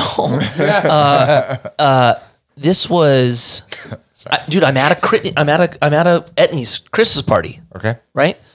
And uh, you know, it, it- dude, I'm drinking. We're staying at a hotel down there. It's like two in the morning, and uh, you know, all my friends are like, let's walk back to the hotel. I'm like, all right, let's go. So we start walking back to the hotel. I don't know why this happened. As I'm walking by, I'm I'm I'm just thinking about my life, thinking about who I am, and I remember like having this moment where I was like, I don't like me. Like this guy kind of sucks. You know, and as I, it was so funny, like I'm walking, like I'm up, up to, I'm pacing with everybody, right? I start thinking about my life. I start taking slower steps. And then I'm like, dang, I'm not that great. Even slower steps, right? Puts me into a pause, right? And it just so happened to be under this, this light, the street light, right? So it's two in the morning. It's foggy out. My friends just kind of go, keep going off into the darkness. I'm under the, the street light, straight out of the movies, dog. I swear to God. straight out of the I Tell me why I'm literally picturing this too. Yes. right? This is straight out of the movies. This really happened. You're envisioning it, right? And all of a sudden, I sit down on the curb, right? I'm in tears. I have this moment. Epiphany. I'm like, this isn't who I'm meant to be. I'm not supposed to be here complaining about everything. I'm not supposed to be this guy that's just like mad. I'm meant to be to be joyful and happy and just like love my life. Like this isn't me, right? And it was just like this moment where I was like, I have to change or I'm not going to live the life that I'm supposed to live. And so I was like, this is it. This is the beginning of the new me. And I walk back to the hotel, right? I'm like about to go to sleep and I'm just telling myself, it changes now. It changes now, right? So I wake up the next morning. I'm like, this is the new me. Right? Tell all my friends. I don't get mad anymore. I don't throw my board. Right? I was just like committed. and then, dude, next day I'm throwing my board again. I'm like, Yeah, what the? course, you know, and basically, but what happened? I was like, you know what? I need to start making steps to be the person I want to be. Yes. And so I had this game I started playing with myself where every day I was going to find something good in a bad situation, just one thing. And even if I have to like make it up, I'm going to do it, right? Even if it's just like, I'm happy, like I woke up today, right? Which is actually a great blessing. It's a But I was like, blessing. I'm just gonna. I, that's what I'm gonna do, right? So that started happening, and it was like, dude, sometimes it was a stretch, sometimes was sometimes it was easy, and after doing it long enough, what happened was bad things would happen, or something like that I viewed was a bad thing would happen, and I wouldn't even have to play the game anymore. It was all of a sudden I would go, well, this is the positive from it, or this is what could be learned, and it changed. It changed my joy in a lot of ways. Uh, that was the beginning of of the new me, and then that lasted until my career ended, and then I had to go through basically it all over again. all over again, right? Right. And we'll we'll get to we'll definitely get to that point very soon. Yeah. Um, it's so crazy, you know, because a lot of times we think when we want to make these drastic changes or we have these big dreams, right? And we just go for it. Like it's like I'm here, here's the dream, and I'm just gonna go balls to the walls for it, right? Every single time it doesn't fucking work. Yeah. Why? Because in life, you can't go from point A to point B, uh, just fucking jumping over it, right? Very seldom, like very, very few times does that happen. A lot of times it's a little bit, a little bit, a little bit, a little bit. And that's why for me, especially in the past year, I've done this thing where it's like, all right, I have this dream, I have this goal, I want to do this, right? Um, and I'm gonna break it down. I'm gonna break it down in eight chunks, 10 chunks, whatever the fuck it is, right? And it's just like, what is my goal? What is my dream? That first one, then that second one. And then the next thing you notice, it's like, fuck, I'm just one chunk away to that dream or that goal, right? And so it's like, yes, have big dreams, but be realistic, right? Um, and so, but that that that story that you just shared, you're walking, you know, fuck, go get under that that, light, and then all of a sudden sit down, right? Is that crazy? It is fucking nuts because at that moment everything changed, Uh-huh. right? Um, it didn't change overnight, right? The next day you threw your board, two days later you threw your board, right? But that's where you started looking at life differently for the next, you know, five years or ten years, right? Um, going through that process, right? You know, uh, you you hold on to that story. I'm sure this is not the first time you've ever told that story. What is it? Why is it that like like that moment you can look back and change? What do you think happened right there? Was it you know God? Was it you know uh, That's an what I- ephany or that's what I think it was. just the God? God is like just conscious of your actions now. Yeah, I'm. I'm a like. uh, Yes, to me, I think it was God. Okay, Uh, you know, f- for how I view life, anything I ever do that is great, I think it's because of him. Yeah. And everything I do crappy, that's usually because of me. Uh, but ho- honestly, ha- how that moment happened, uh, I couldn't have done that. I didn't have the clarity. Uh, there was nothing about me that could produce that type of result. Couldn't have happened. Yeah. Uh, and so experiencing it and then experiencing the change that happened, like, dude, like I'm a pretty strong dude. I don't think I'm that strong. That's amazing, man. Because I'd asked you if you were on mushrooms, and you said no. Right? I could have understood if you were on mushrooms because mushrooms uh, really help deflate the ego. They push Yeah. a lot of things forward, and it's uh, changed a lot of things in my life. And I attribute uh, the man I am today for a lot of reasons, but. If I was going to break it into three reasons, one of them would be psychedelics as an adult. 100%. If you listen to this podcast, you've heard me share the story, everything from not killing myself to changing my life to fucking becoming who I am uh, now as a human being. Um, that, that being said, you know, for you, it, if, like, man, if you believe in God, you don't believe in God, that doesn't matter. Whatever happened at that moment was so beautiful and and and and for me, I, I don't know. Like I don't know what happens after this, right? But there is something that is far greater than us that I could ever imagine. right. And you know what? If that is God, if that is uh, an alien, a simulation, whatever the fuck it is, you have to respect that. And you have to respect, um, I guess, for, for the people that don't believe, you still should respect the ones that do believe. Because I'm a big believer uh, that it doesn't matter what you believe in. I said this earlier. It doesn't matter what the fuck you believe in. It matters who you are as a person, right? But what happened at that moment, right? That is straight out of a fucking movie. it is straight out of a movie, and and it is very godlike, Yeah. And it is very beautiful to hear. It was moving. I'm mm. sorry to cut you. off. No, no, how dare you? No, no, I'm, It- but seriously, It right? It was moving. You literally like like teared up eyes. Like mm. yeah, it's a beautiful, it. like it's everything beautiful. that you talk, anything that you speak about, the the passion and like the aura that you give off, like we just feel it. I don't know if if you are, bro, but like literally, like this I guy appreciate just that. like feeling. No, I don't feel it. No, not at I all. don't feel it. Ah, just out, bro. I'm joking. gonna tell you that. no, no, but it's it's it's uh it- it's a really important time. He knows I'm just fucking with him. You know what's funny is real quick. as Side note is my uh my my editor was like Brock. I know you're fucking with him, like or like you or Daniel. He goes, I know you're fucking with him, but I'm telling you, sometimes people listening they might not think that you're fucking with them. and I'm like, shit, man. And as I said that, I was fucking with you, right? I was like, oh shit, I did it again. I've been so good. Yeah. And he knows I'm just a sarcastic fuck. Come on, but like you were saying, find that silver lining. My creation is sunshine and lollipops. It is. It is sunshine and lollipops. if I you love go that. to, you know, shout out to Kaiser, huh, never mind. Uh, if you go to like the hospitals that I've worked at, you say sunshine and lollipops, they'll ask you, how do you know me? I love that.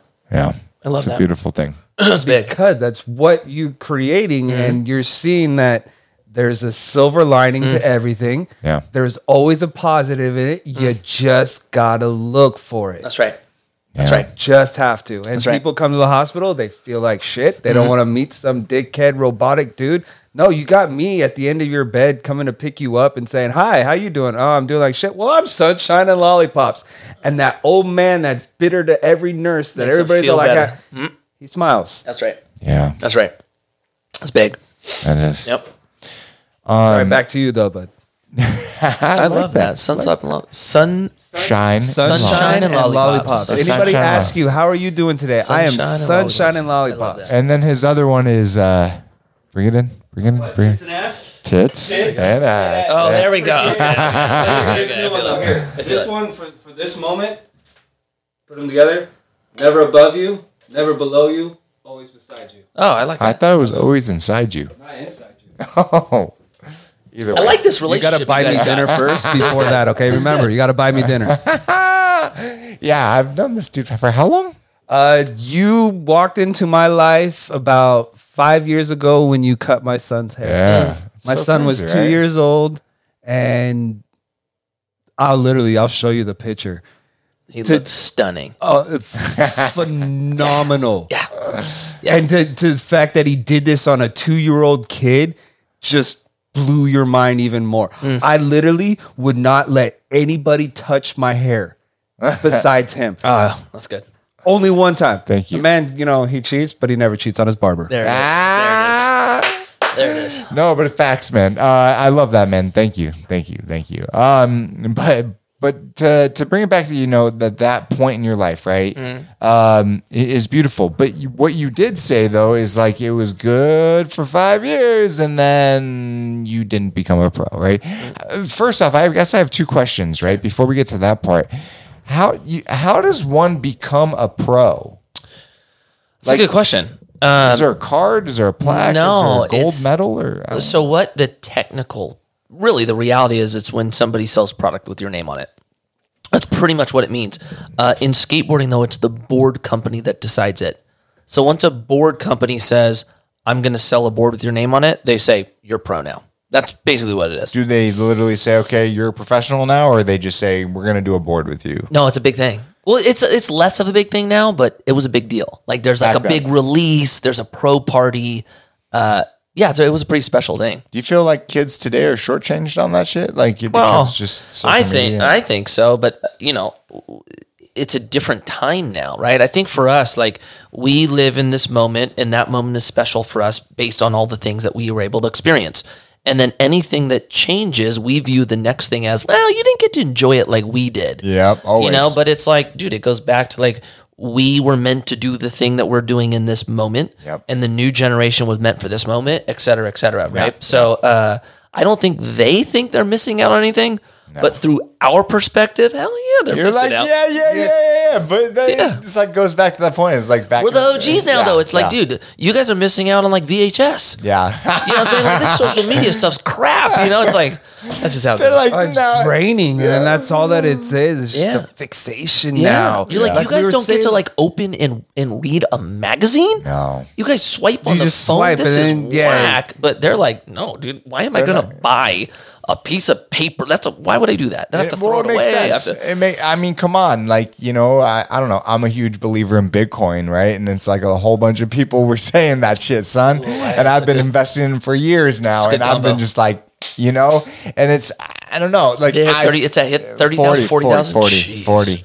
Um, you know, and Ethereum is almost at all time highs as well. So it's like, it's like crazy, man. But it's, you know, a lot of times the older generation, right? Uh, we we, I guess we'd be the old generation now, get so stuck on like, well, this was great, this was awesome. And yes, you're absolutely right. Opening that VHS, opening the fucking magazine, fucking brilliant. You know, it's just so brilliant.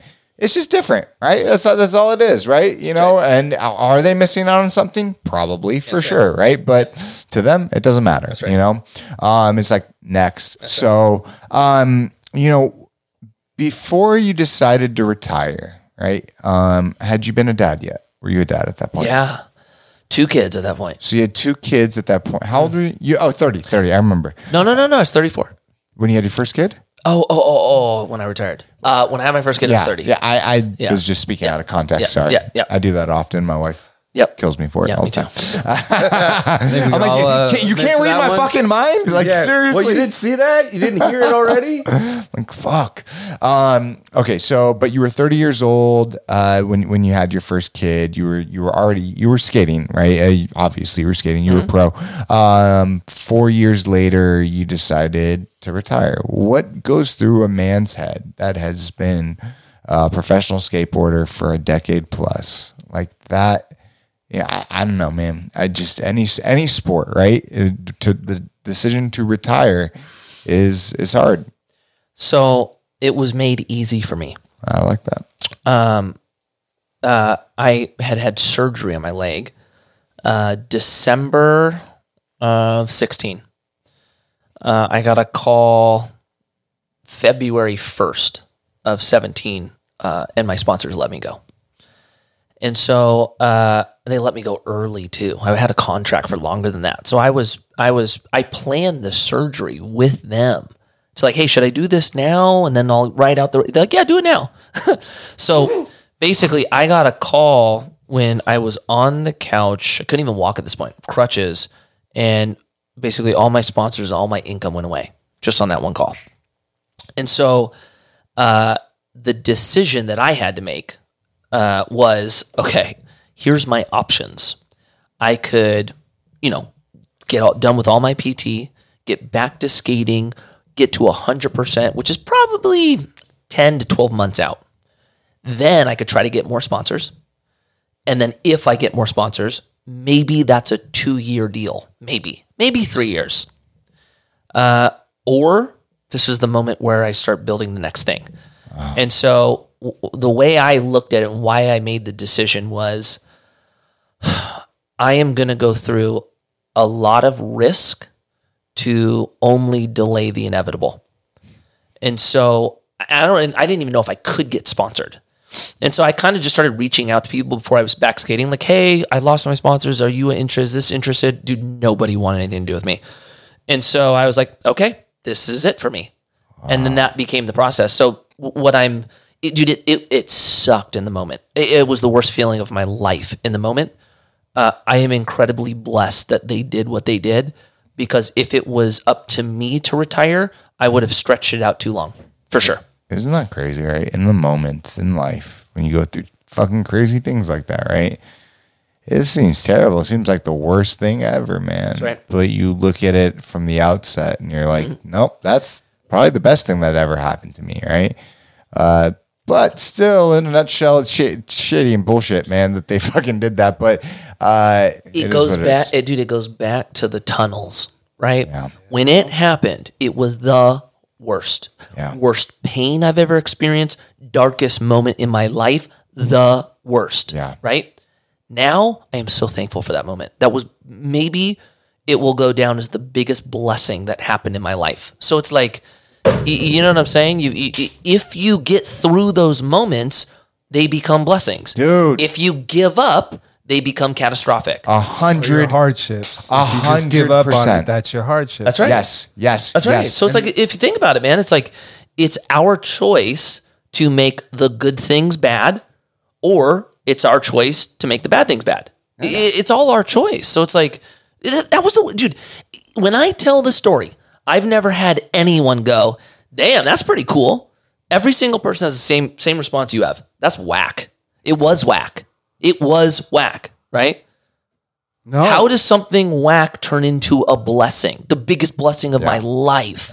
You know what I'm saying? You. So it, you just, you know, it, the good thing about it is I had a friend that was like, dude, in the moment, he's like, dude, I know this sucks. I know this hurts. You will look back at this moment and will be thankful for it. I promise you. I don't know if it's going to be two years from now. I don't know if it's going to be 10, but you will be thankful for this moment. And I just remember hearing that going, okay, that will be my situation. That will be my situation. How many years? It took me, it took me about a year until I was like, okay, I know, I, I- I know that this is going to be a blessing. It took me three years to where I'm like incredibly thankful for it. Like I look at it as a positive and not a negative. You know, Dude, I totally, totally understand. but it took it took time. took totally does. time. It does. You know? Took time and you had a good support system too. Dude, how's this one though? This is the crazy part, right? I had already built, like, I already made that change we were talking about 10 years prior, yeah. right? I had a 10 year run of working on Product. my outlook, Yeah. oh yeah, sorry. my my attitude, right? Like that's another. We're going to talk about that in a second. I had already built up this this discipline of like I can get through anything, right? And even that brought me to my knees. You know? But, uh, because it's it's everything you've done. It's everything you've worked for. It's I mean, dude, ever since you were a little kid. Yeah. Right? It's like it's it's the end. You think Kobe Bryant when he fucking retired, Michael Jordan when he retired, like you think any of the fucking greats, right? When they retire, like they know, right. right. The like so it's fucking terrible. That's man. right. So what you just touched on, right? It's like I got to a point where like I knew I had a skill to succeed after skateboard. Dude, when this happened, we had already sold St. Archer. Jesus. I'd already, I, I, we had already exited a business, right? I'm financially free. I know that I can create business. I was still devastated. Isn't that crazy, right? It's a Still hurt as a- A, devastated. hit to the ego in a sense. It's a hit to the ego. It's still You're right. like it'll, it'll hurt You're right. you. Well, yes, it went beyond ego though. Originally, I thought it was just ego that they hit. It was ego, it was identity, it was purpose. There was so much. This is It was all the key elements that drive us as people forward were challenged. yeah. the way that we're chemically made is to have a purpose. When, I agree with you. When men don't have a purpose, that is when we fall. That's when we crumble. And that was a moment I feel that what you're saying, but then you had your friend like, hey, yeah, no matter what you look at this, this is fucked. So I got a question for you. Uh, And I totally agree with you. so everyone has a purpose and everyone needs a purpose, right? Correct. W- Would you agree that purpose is defined by why you are here? Why are you here on this planet? Yes. Right? 100%. So if we all need purpose, purpose is the thing that drives us. The question we have to answer is why am I here? Now, out of all the people on this planet, how many how many people do you think have actually answered that question? 5%. Yeah, I agree. The most, impo- the most important question we all have to answer as people, and most of us don't ever answer it. No. Dude, 100%. So, what's your story then? to bring it back to your story. It tells you that it's it's it's uh, how I hear it, and to my purpose, you are using the gifts God gave you in the way you should be using them, right? Yes, sir. All of your talents and skills, you are doing the right thing to to use them for the greater good, right? Correct. Uh, that that became the big change in me where uh, when I was skating, my identity was pro skateboarder. My purpose was to skateboard. That was them, right? Yeah. Well, it just so happens those are two things that can go away. Very much. So now my purpose and identity is gone. And so basically, what happened when my career ended, uh, I had everything going for me. I had every reason to be happy, and I was lost. It was just like, I, know I have talents. Like we talked about this. I knew I had talents. I knew I had skills. I didn't even know where to apply them. It was just dark, right? But I didn't realize what was going on. I didn't realize that the identity and purpose was being challenged. And so the only thing I felt was like, I'm not myself. Like, I'm not Mikey. How do I get back to me? And so what I kind of, you know, came up with was I need to start a new company. And that new company is going to be the thing I do. And so DC kicked me off. My revenge is going to be I'm going to start a shoe company. right? and I'm gonna kill them with success. And I'm Yeah. gonna be Mikey Taylor, the, the owner of this shoe brand. I'm gonna feel like me again and be confident, right? Yeah. So I'm like, all right, this is what I do. So That intro laugh. right, You just so, know. So I, you know, I, I, we build the business plan, we build the deck, we design the shoes, we get samples from China. And I'm looking at these things going, what am I doing? What am I doing? I don't care about shoes. Why am I doing a shoe company? Yeah. Why am I doing this? To get revenge because I'm bitter? You know what I'm saying? And it was like, no, I'm doing this to try to feel like myself again. And so, like in that moment, I was like, I can't, I, I- I can't, I can't do this. Like, I can't. Like, what am I supposed to do? What is going on? And uh, basically, what what I had to answer was, who am I, and why am I here? Identity and purpose. And I hadn't truly answered that before. And so uh, I got to the point where I was like, I will never put my identity and purpose in something that could be taken from me ever.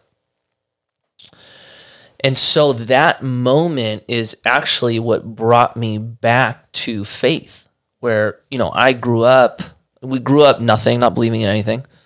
Uh, we celebrated Christmas because we celebrate Christmas. Uh, I had a friend that, that invited me to go to some camp in Hume Lake uh, I go I go with him. I end up like you know hearing about God and hearing about Jesus. Like I'm about this. This is why we celebrate Christmas. You know. Yeah. And so that was kind of my early childhood. Then I start skateboarding. Then I just kind of go away from it.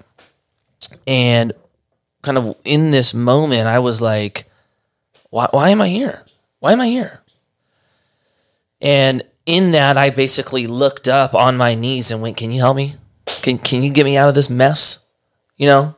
And like in that moment, all I heard was, You need to put your faith in me. I am the reason you're here. Why aren't you living the life I want you to live? And so that turned into okay, my purpose is to glorify God with all the talents He gave me, to live the life that He wanted me to be in in this moment. And and one thing I heard actually after I, I kind of had this this moment, uh, do you, have you guys heard of Ed Mylett? No. So this guy Ed Mylett, right? I hear him on this podcast. He's like a you know sixty year old savage. Dude, this dude looks like a fucking savage. He's sixty. He's a 60. savage. Yeah, he's a savage.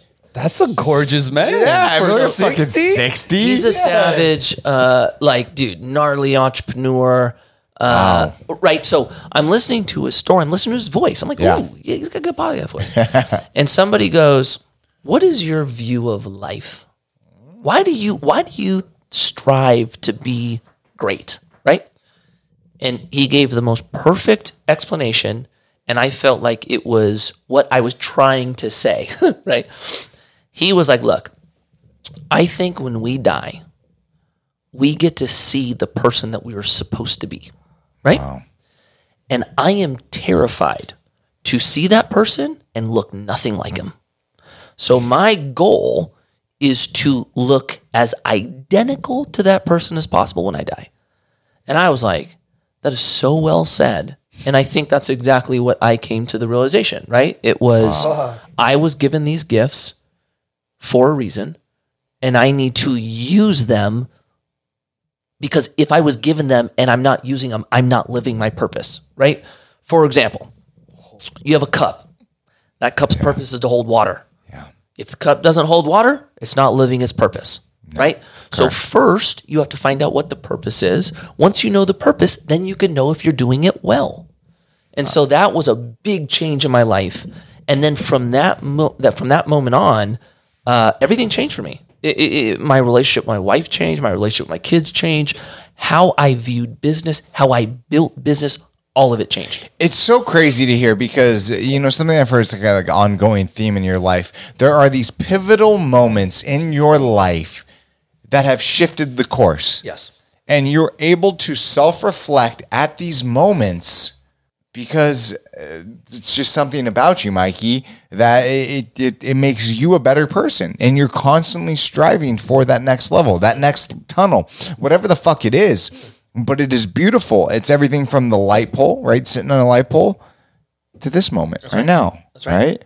So at this moment, how old are you when you're first time you heard? 35. 35. So not that long ago. Three and a half years ago. When you look back at your life three and a half years ago, Mikey back then to Mikey today, How different is it? is there a change? My wife would say you don't even look like the same person. for sure. Like you said some you said something, I live my life for others, right? I was the opposite. Live my life for myself. Incredibly selfish, right? Yeah. I like the, the the thing with my wife. Know my wife since we were 15. Start dating at 22, get married at 27, have our first kid at 30, right? Uh, I was incredibly obsessed with skateboarding, incredibly focused with skateboarding. Skateboarding came first above all. Uh, she came second when I even had time to give that to her, right? We get married, we have kids.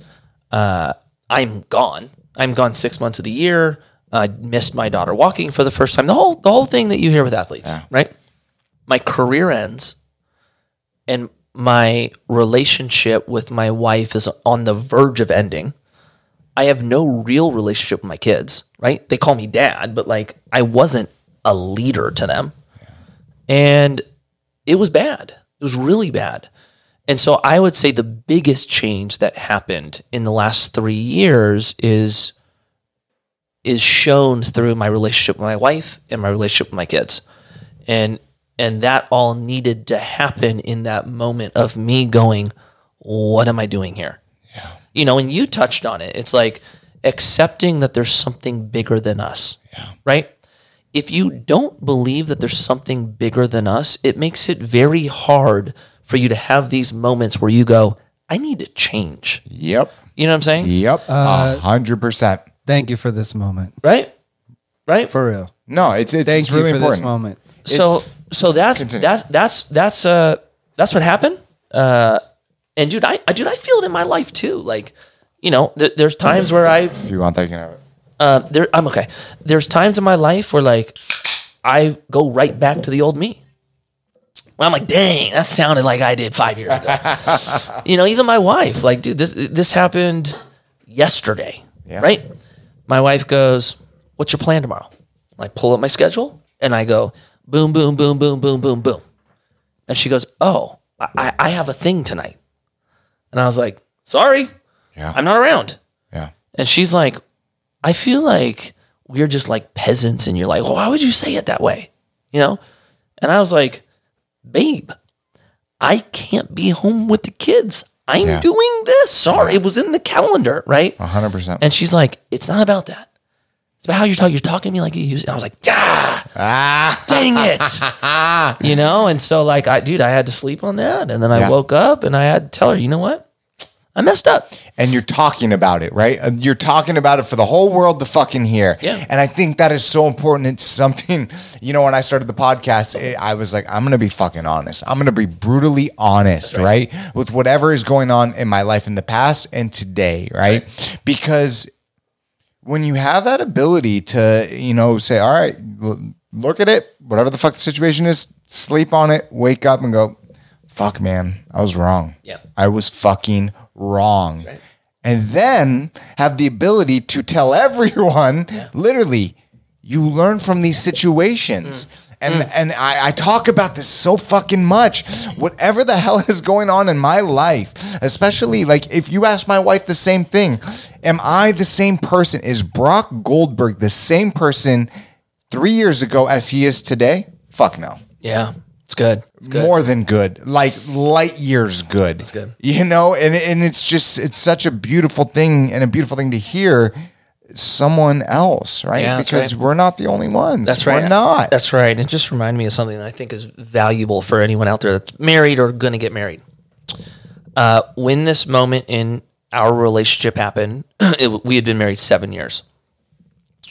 Uh, it was miserable, right? Miserable, fighting all the time. Like I remember even saying, like, "Do you even want to be with me?" Right? It was that bad. yeah. And so, you know, out of desperation, she goes, "We need to go on a marriage retreat. Like, we need a break." I'm like, "All right." So we go to this marriage retreat. We like li- listen to this guy talk about the five love languages. Starts talking about seasons, right? And that was a big move for us to okay. We really need to start working on this. We start going to counseling. Start making steps at improving, right? So we went from basically winter, our relationship's brute, worst it's ever been. Then all of a sudden, we start moving into like a spring, you know? And it was like, wow, this is getting a lot better. Year and a half later, we're in summer. We're thriving. Best our relationship's ever been. Yep. Right. And so it wasn't that, oh my gosh, this is the best our relationship's ever been.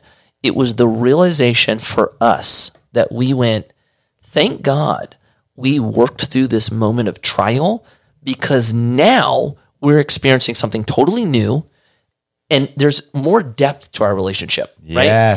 The second thing is, and it's like what we talked about with the tunnels. When you experience pushing through hard times and the blessing it produces, it gave us so much more confidence for the next moment that we're in winter. Yeah. Right? The next time we're in our relationship and it's brutal, now we know, you know what? Yes, this sucks right now and we need to work on it and we need to get through it. And then we're going to get hit with another blessing. Yes. And then we're going to be even better, you know? So it's, uh, that was a huge takeaway. So anyone in a relationship, I would really encourage you. Uh, there's going to be times where it's really hard. There's going to be times where you start looking around going, is it, is it better out there with somebody else? Through my experience, oh, I, I couldn't imagine starting over now because I've gone through enough trials where our relationship is get, just getting deeper. You know, like I tell her all the time, like I told her this the other night. I was like, babe, when we first started dating, we started talking about marriage, it scared me. Right? I was like, am I still gonna love you 20 years from now? Am I still gonna be attracted to you 20 years from now? Right? We're we've been married 10 years. We dated for five before the house. we've been together 15 years. And we've known each other, what, seven years before that, right? I love her more today and am more attracted to her today than I've ever been in my whole life, right? Yes. And that is because we've worked through the tough times to build something stronger. Dude. I cannot tell you how much like your story right now means to me, man. Um my wife and I, we've been together for 17 years. Oh, there right? you go. You, we, you feel we, it more than I have. we, we've been together. She was 15, I was 17. yeah, you know it more than me. I have taken her through a ride like not many will. Same thing, right? Um, and for me, for us, after being together for 17 years, going on 18 years, I love her more today than I ever fucking have. That's right. And what I can say is that for the first fucking 12 years, 13, 14, fuck, 14 probably years of my life with her, right? She was second. Mm, that's right. She was second. And it wasn't until the past few years that everything changed. That's right. And my whole life changed, mm. man. And every I, I could not be the man that I am today if I did not have a solid woman that fucking backed me. I did not realize it right. for so long. yeah. And it's like I've evolved and changed and she's grown as well. It's just it's such a it's such a beautiful thing to hear other people go through the same thing and talk about it, man, Mm. right. because it's not something that we hear all the time, That's right? right. That's right. You know, man, looking back at your own personal story, right? I, I hear that you, you, you, you, your folks, right? Your wife, your kids, they play such a strong, pivotal role, and and that is so important. What is it when you look back at that that shift when you started getting more into the business side of things? Mm. that really drove you as a person. You know, you have this this strong support system, right? You know, friends, loved ones, family. But what drives Mikey Taylor? Like, what what what drives you? It's a good question. Um, there's a few things, uh, and they show up in different areas. Uh, at the core of it, and I know this now because I did this like the most psychotic personality test, right? Uh, and as a quick story, Rob Dyrdek, right, Yeah. used to be a pro skateboarder, then he became a reality star. Uh, now he has a uh, venture fund. He's all right, and so I'm really good friends with his one of his partners and the president of the fund. And I'm with him. He's like, dude, I just took the craziest personality test that freaked me out because the test knew more about me than I knew my, about myself. And I was like, I want that test. Like, I was like, I want that test, right? And so he's like, I'll see what I can do. because they only offer for big corporations, right? Oh, shit. So they basically snuck me into like their corporation. I get to take the test, right? It's an hour test.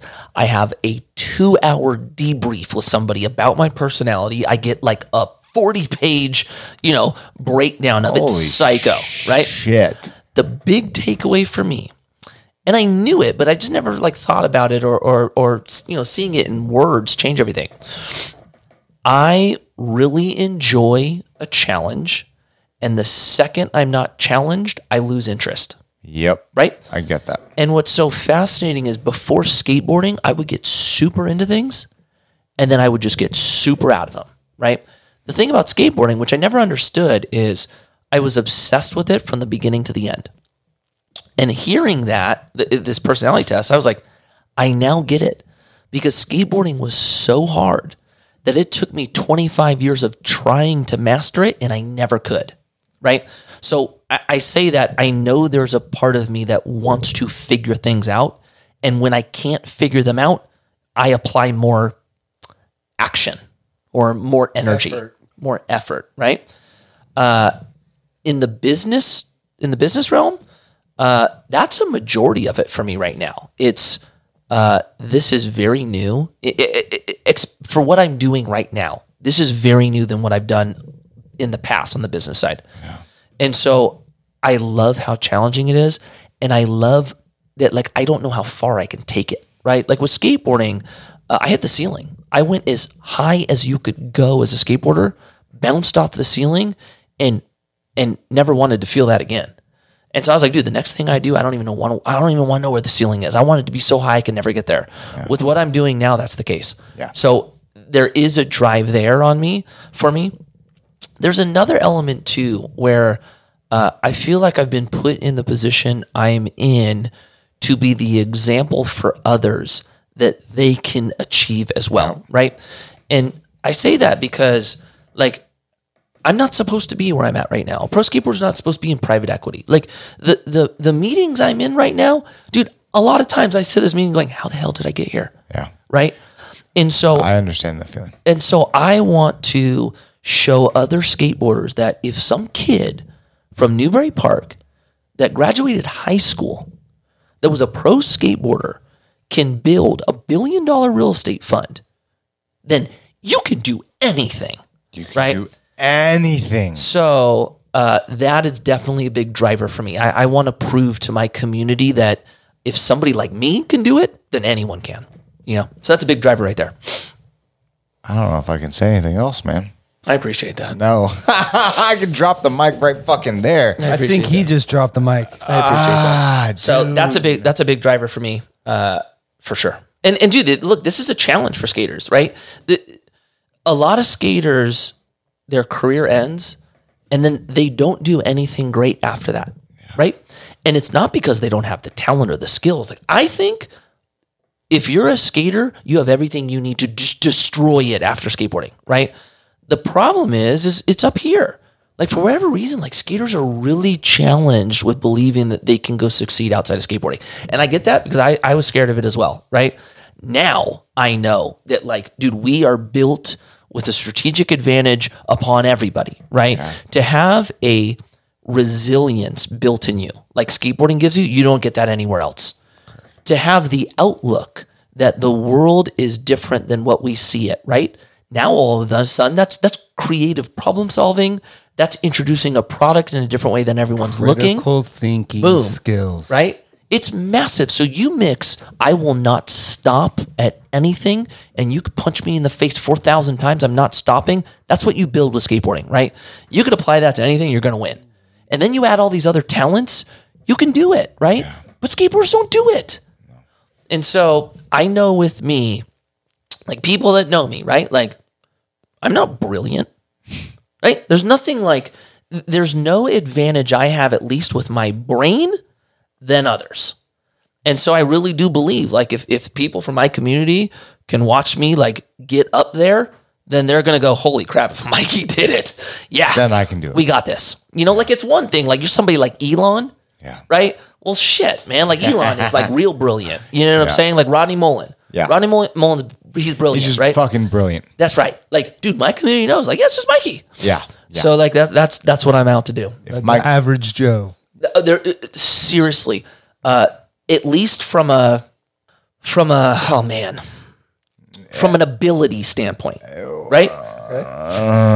you don't think Uh, so? no, not at all. You? Mm-hmm. No, not at all, man. I mean, I, I think that you are way more than an average Joe. No, no, no, no. That's not what I mean. That's not what I mean. The thing that separates me from the average is my belief system. Oh, of course. Yeah, yeah, yeah. Sorry. right? Yeah. What I'm saying is what I have Yeah. that has allowed me to be successful and will continue to allow me to be successful. Yeah.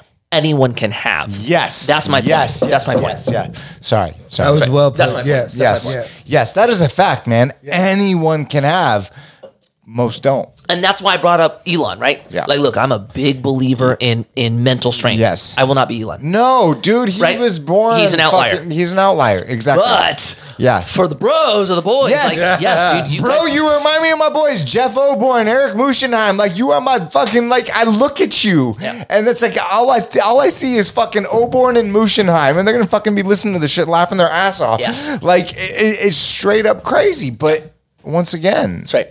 If you can do it, why can't anyone? That's right. That's right. and So- I love that motto. Right? That's right. That's right. So that's a, that's a big driver. No, that Definitely is big driver. that is a huge driver, right?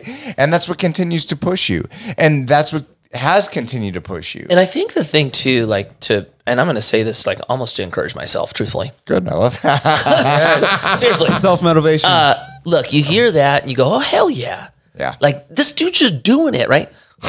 There's still so much challenge in it, right? Like, like my community, skateboard community, they don't like what I'm doing. Like I, I get way more uh, pushback than I get. You're doing it, big dog. You're a great example. So what I do want to say is, this is why I'm doing it. That doesn't mean that people are going to support you in the moment. You have to hang on to the vision and the purpose though, because it'll it'll you'll get to a point where people will then see it and then be thankful for it. And I'm I, I do believe that that's going to happen, but dude, I, I'm not there yet. I- What I is know. it? What is it about what you are doing? Because from the outset, like what you're doing doesn't sound. It sounds smart.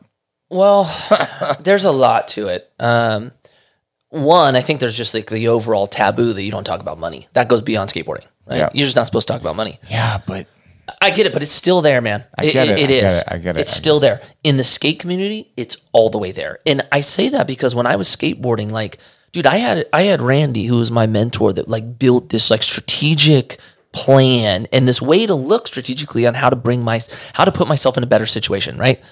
I could never say that to any other skater except for P Rod and Sean Malto. That was it that's crazy. because everybody else would look at me and go, "Dog, you're just in it for the money."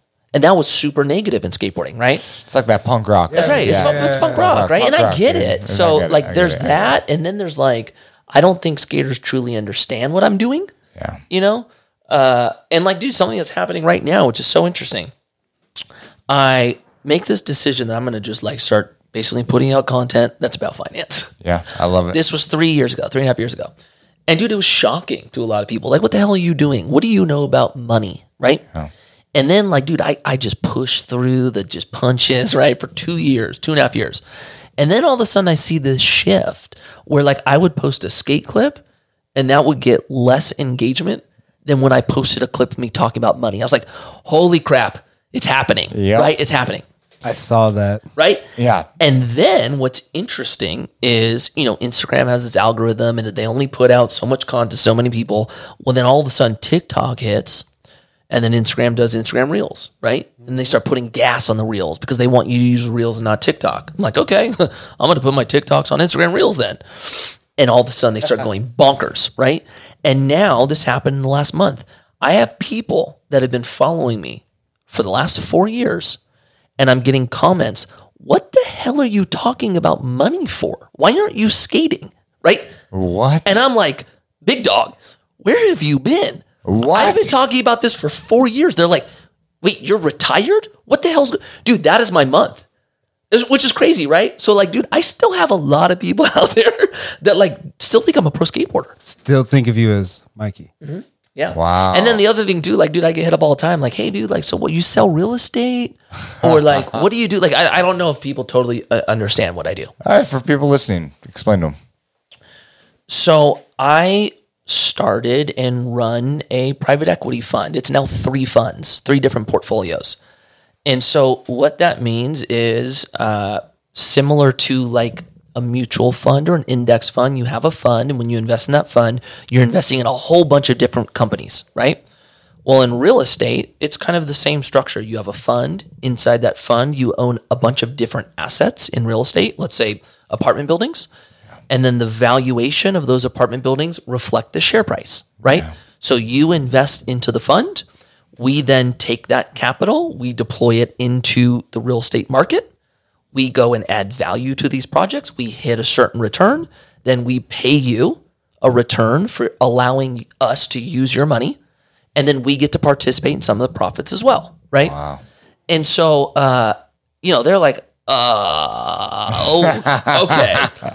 You know what I'm saying? And so uh, th- there's that part of it. Uh, and dude, a lot of them, like, dude, a lot of skaters don't know about investing. They don't know about the stock market. They don't. th- This is really foreign to them, you know. So they hear me talking about, like, okay, you're talking about compound interest, okay, but like, what are you doing? Like, are you like a guru? Like, is your deal? You know what I'm saying? There's So supposed to be a title to it. yeah, Maybe. What maybe you're saying? Maybe like Well- well, there has to be a classification. Okay, you're a pro skater. You're no longer a pro skater. So what are you now? So are you now a financial guru? Yeah, exactly. So basically, No. what I think that means is I'm doing maybe a poor job telling people what I am. you know, but it's such a maybe weird not. story. Like even my wife gets on me about this. how, how, how's our time? You guys good? Uh, yeah, yeah, yeah. yeah. Okay. Even my wife gets on me about this. She's like, you know, people go, so what do you do? People that I meet, so what do you do? And like, dude, I still struggle answering it. I'm like, oh man, do I say that I was a pro skateboarder? Do I say I'm an entrepreneur? Do I say I'm in private equity? Do I say I'm in real estate? you know? And so like sometimes I'll just be like, oh, I'm in real estate. Right? My wife will hit me. Why do you say that? I'm like, well, like, am I gonna explain what I do? Like, and I'm like, okay, I'm in private equity. And they're like, same What's response. that? Right. What the hell is that? And so like finally, like she's like my wife. She's I mean she's brilliant. She goes, look, this is what you're gonna say. I was a pro skateboarder, and then I became an entrepreneur. I started my own business. Uh, was successful one business. Ended up selling it, and now I started a private equity fund, and so I manage investors' money, and we invest in commercial real estate. And I was like, okay, I could say that, right? Now the beauty of it is, is you know they look at me and like I don't look like somebody from the private equity world, right? Yeah. And I say like, oh, as a pro skateboarder, now I'm in private equity, and people go, wait, what? Like, Yeah, what are you yeah. talking It's like about? deer What do you headlights. mean? Like, Yeah. yeah, yeah, yeah. So it's actually like become a pretty like fun like, oh, this is what I do, and then it's like, well, how does that work? And then it's like, oh, well, this is how it works. You and your wife have created a game. Yeah, that's right. That's right. That's right. That's right. And what's funny is my wife is like the educated one, right? My wife was, you know, went to school, got her business degree, uh, graduated college, wanted to get into interior design, went to fit FIDM, got her master, started an interior design business. Like she was always the one where I was like, Fucking dude. I leveled up. Yeah. I really, really leveled up. Right. And then now, like, she thinks it's so funny because she's like, I can't believe you turned into the business one. Like, the skater next door and me, we we were on totally different paths. Then all of a sudden, you start crossing over to my world. And, like, dude, we hire interior designers when we do apartment buildings, right? Like, she's like, my dream was to basically do a hotel. My dream was to develop a hotel. My my my uh, whatever it's called, senior project, whatever that is. I had to do that. I had to build it out on CAD. I did the whole thing, right? And she's like, "You're actually doing that. Like it's not a hotel, but you're doing that." And so I was like, "You know what? I could see this. We will own a hotel together, Yeah, and you're going to design it, and all of this is going to come together, and we're going to go, wow." Right? The problem is, I the hotel industry is not what we we do not do it. I don't have experience in it. Our experience It's is a messed up multifamily and storage. That's what we know. Hospitality and why I I've, I I don't want to get into it. It's because it's way more of an operation, way more of an operation, right? So I say that because I want to do something with my wife. Uh, that's going to probably be a personal thing because uh, I want to do something with her where I don't really have to worry about hitting certain returns. I want to do it for a passion project with her. Like a bed and breakfast. That- that's that's right. But for the like for what we do as a business, like, dude, we need to hit returns. Yeah. So I'm we're way more. uh We're dude, we're all about the numbers.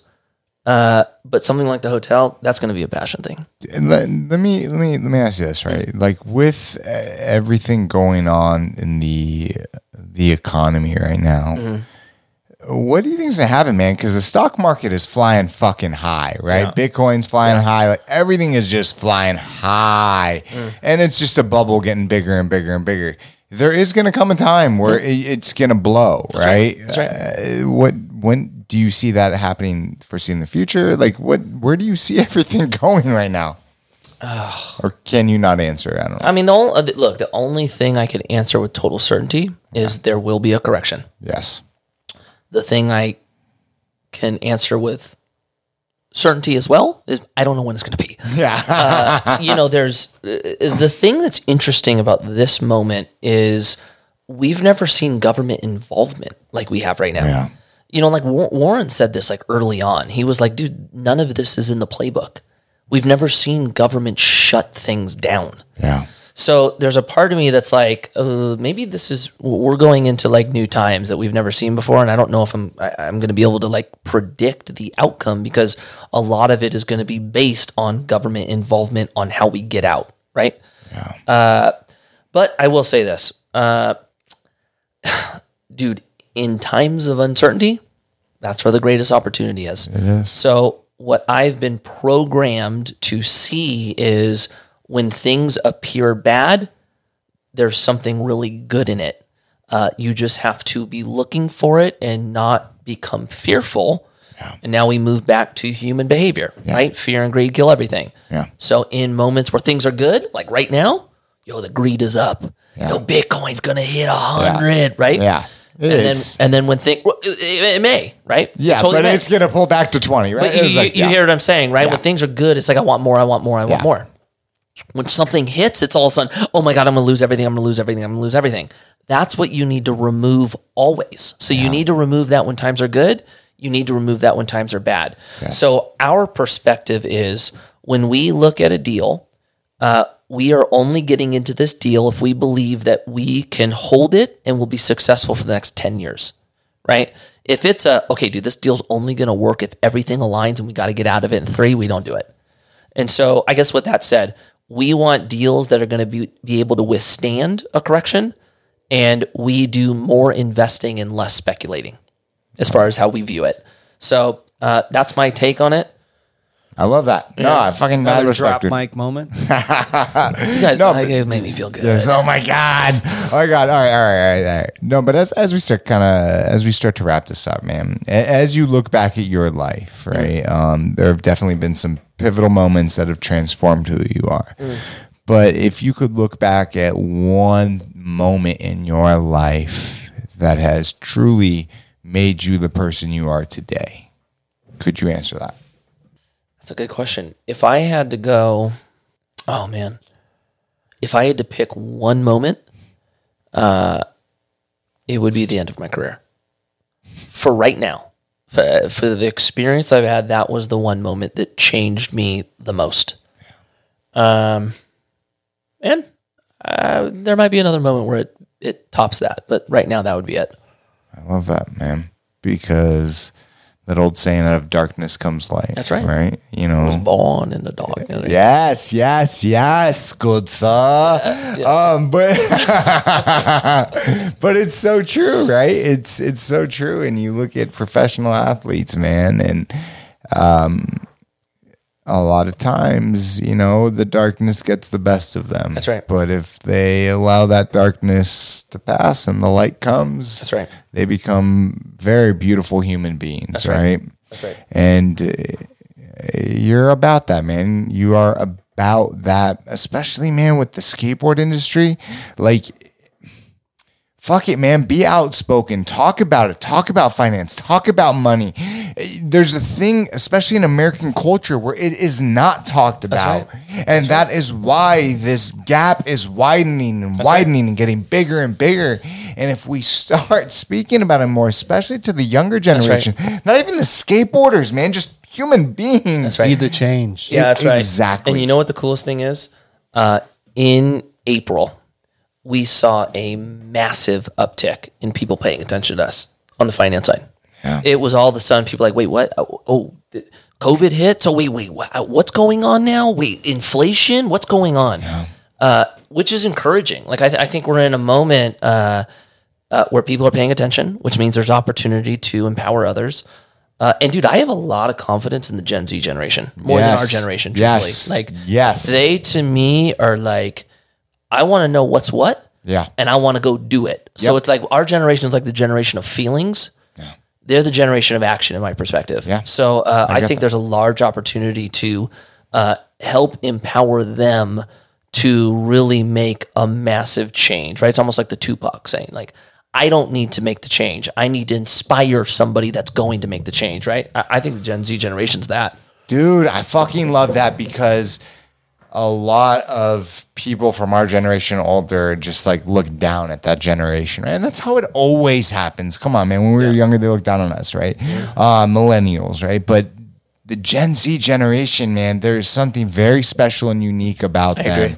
And I look very, very forward. It's just that next phase of evolution. Evolution doesn't stop, right? It, it just doesn't stop. It continues. And they're just that better version of, of us, right? Yeah. Have you ever heard of the book The Fourth Turning? No. Everybody should read it. You, you guys Hold should up. read it. The fourth, do you know what it's written Fourth. by? Oh man, I don't remember the. au- I think it's two authors. I read it. It's been a while. I need to reread it. I read it. The Fourth Turning. Boom.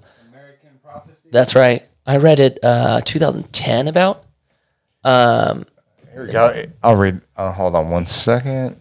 Yeah, two. Yeah, there it is. The fourth William turning. Strauss and Neil Howe. Yep, there we go. William Strauss and Neil Howe. It's- this book is incredible. What's fascinating about it, they uh, they basically said, like, look, if you're going to predict the future, what most people do is they take the characteristics of the current generation and multiply it, right? Yeah. But you can't do that because, you know, if your parents believe one way, you're going to take some of that, but you're going to go against it as well. So that's going to create a new one and then a new one and then a new one, right? So they found that there's these cycles that happen throughout history and it keeps happening. And so we actually have the most in common with our great grandparents as ah. far as the outlook on life, the vibe, etc. And so they were able to find that in these basically cycles, and I, I would have to, it's been so long since I read it, but basically there's four kind of like quadrants in these cycles, right? And when when I read it, I think the book was written when? 98, 2000? 97. 97. 97. So the book was written in 97. They projected the next 20 years, right? And nailed it. They predicted the GFC, right? Really? Right? They predicted, and basically what they were saying, why I got spooked, is they were like, look, there's going to be a, a, a president of change. There's going to be a crash at every fourth turning, which is what we're in right now. There's a war, right?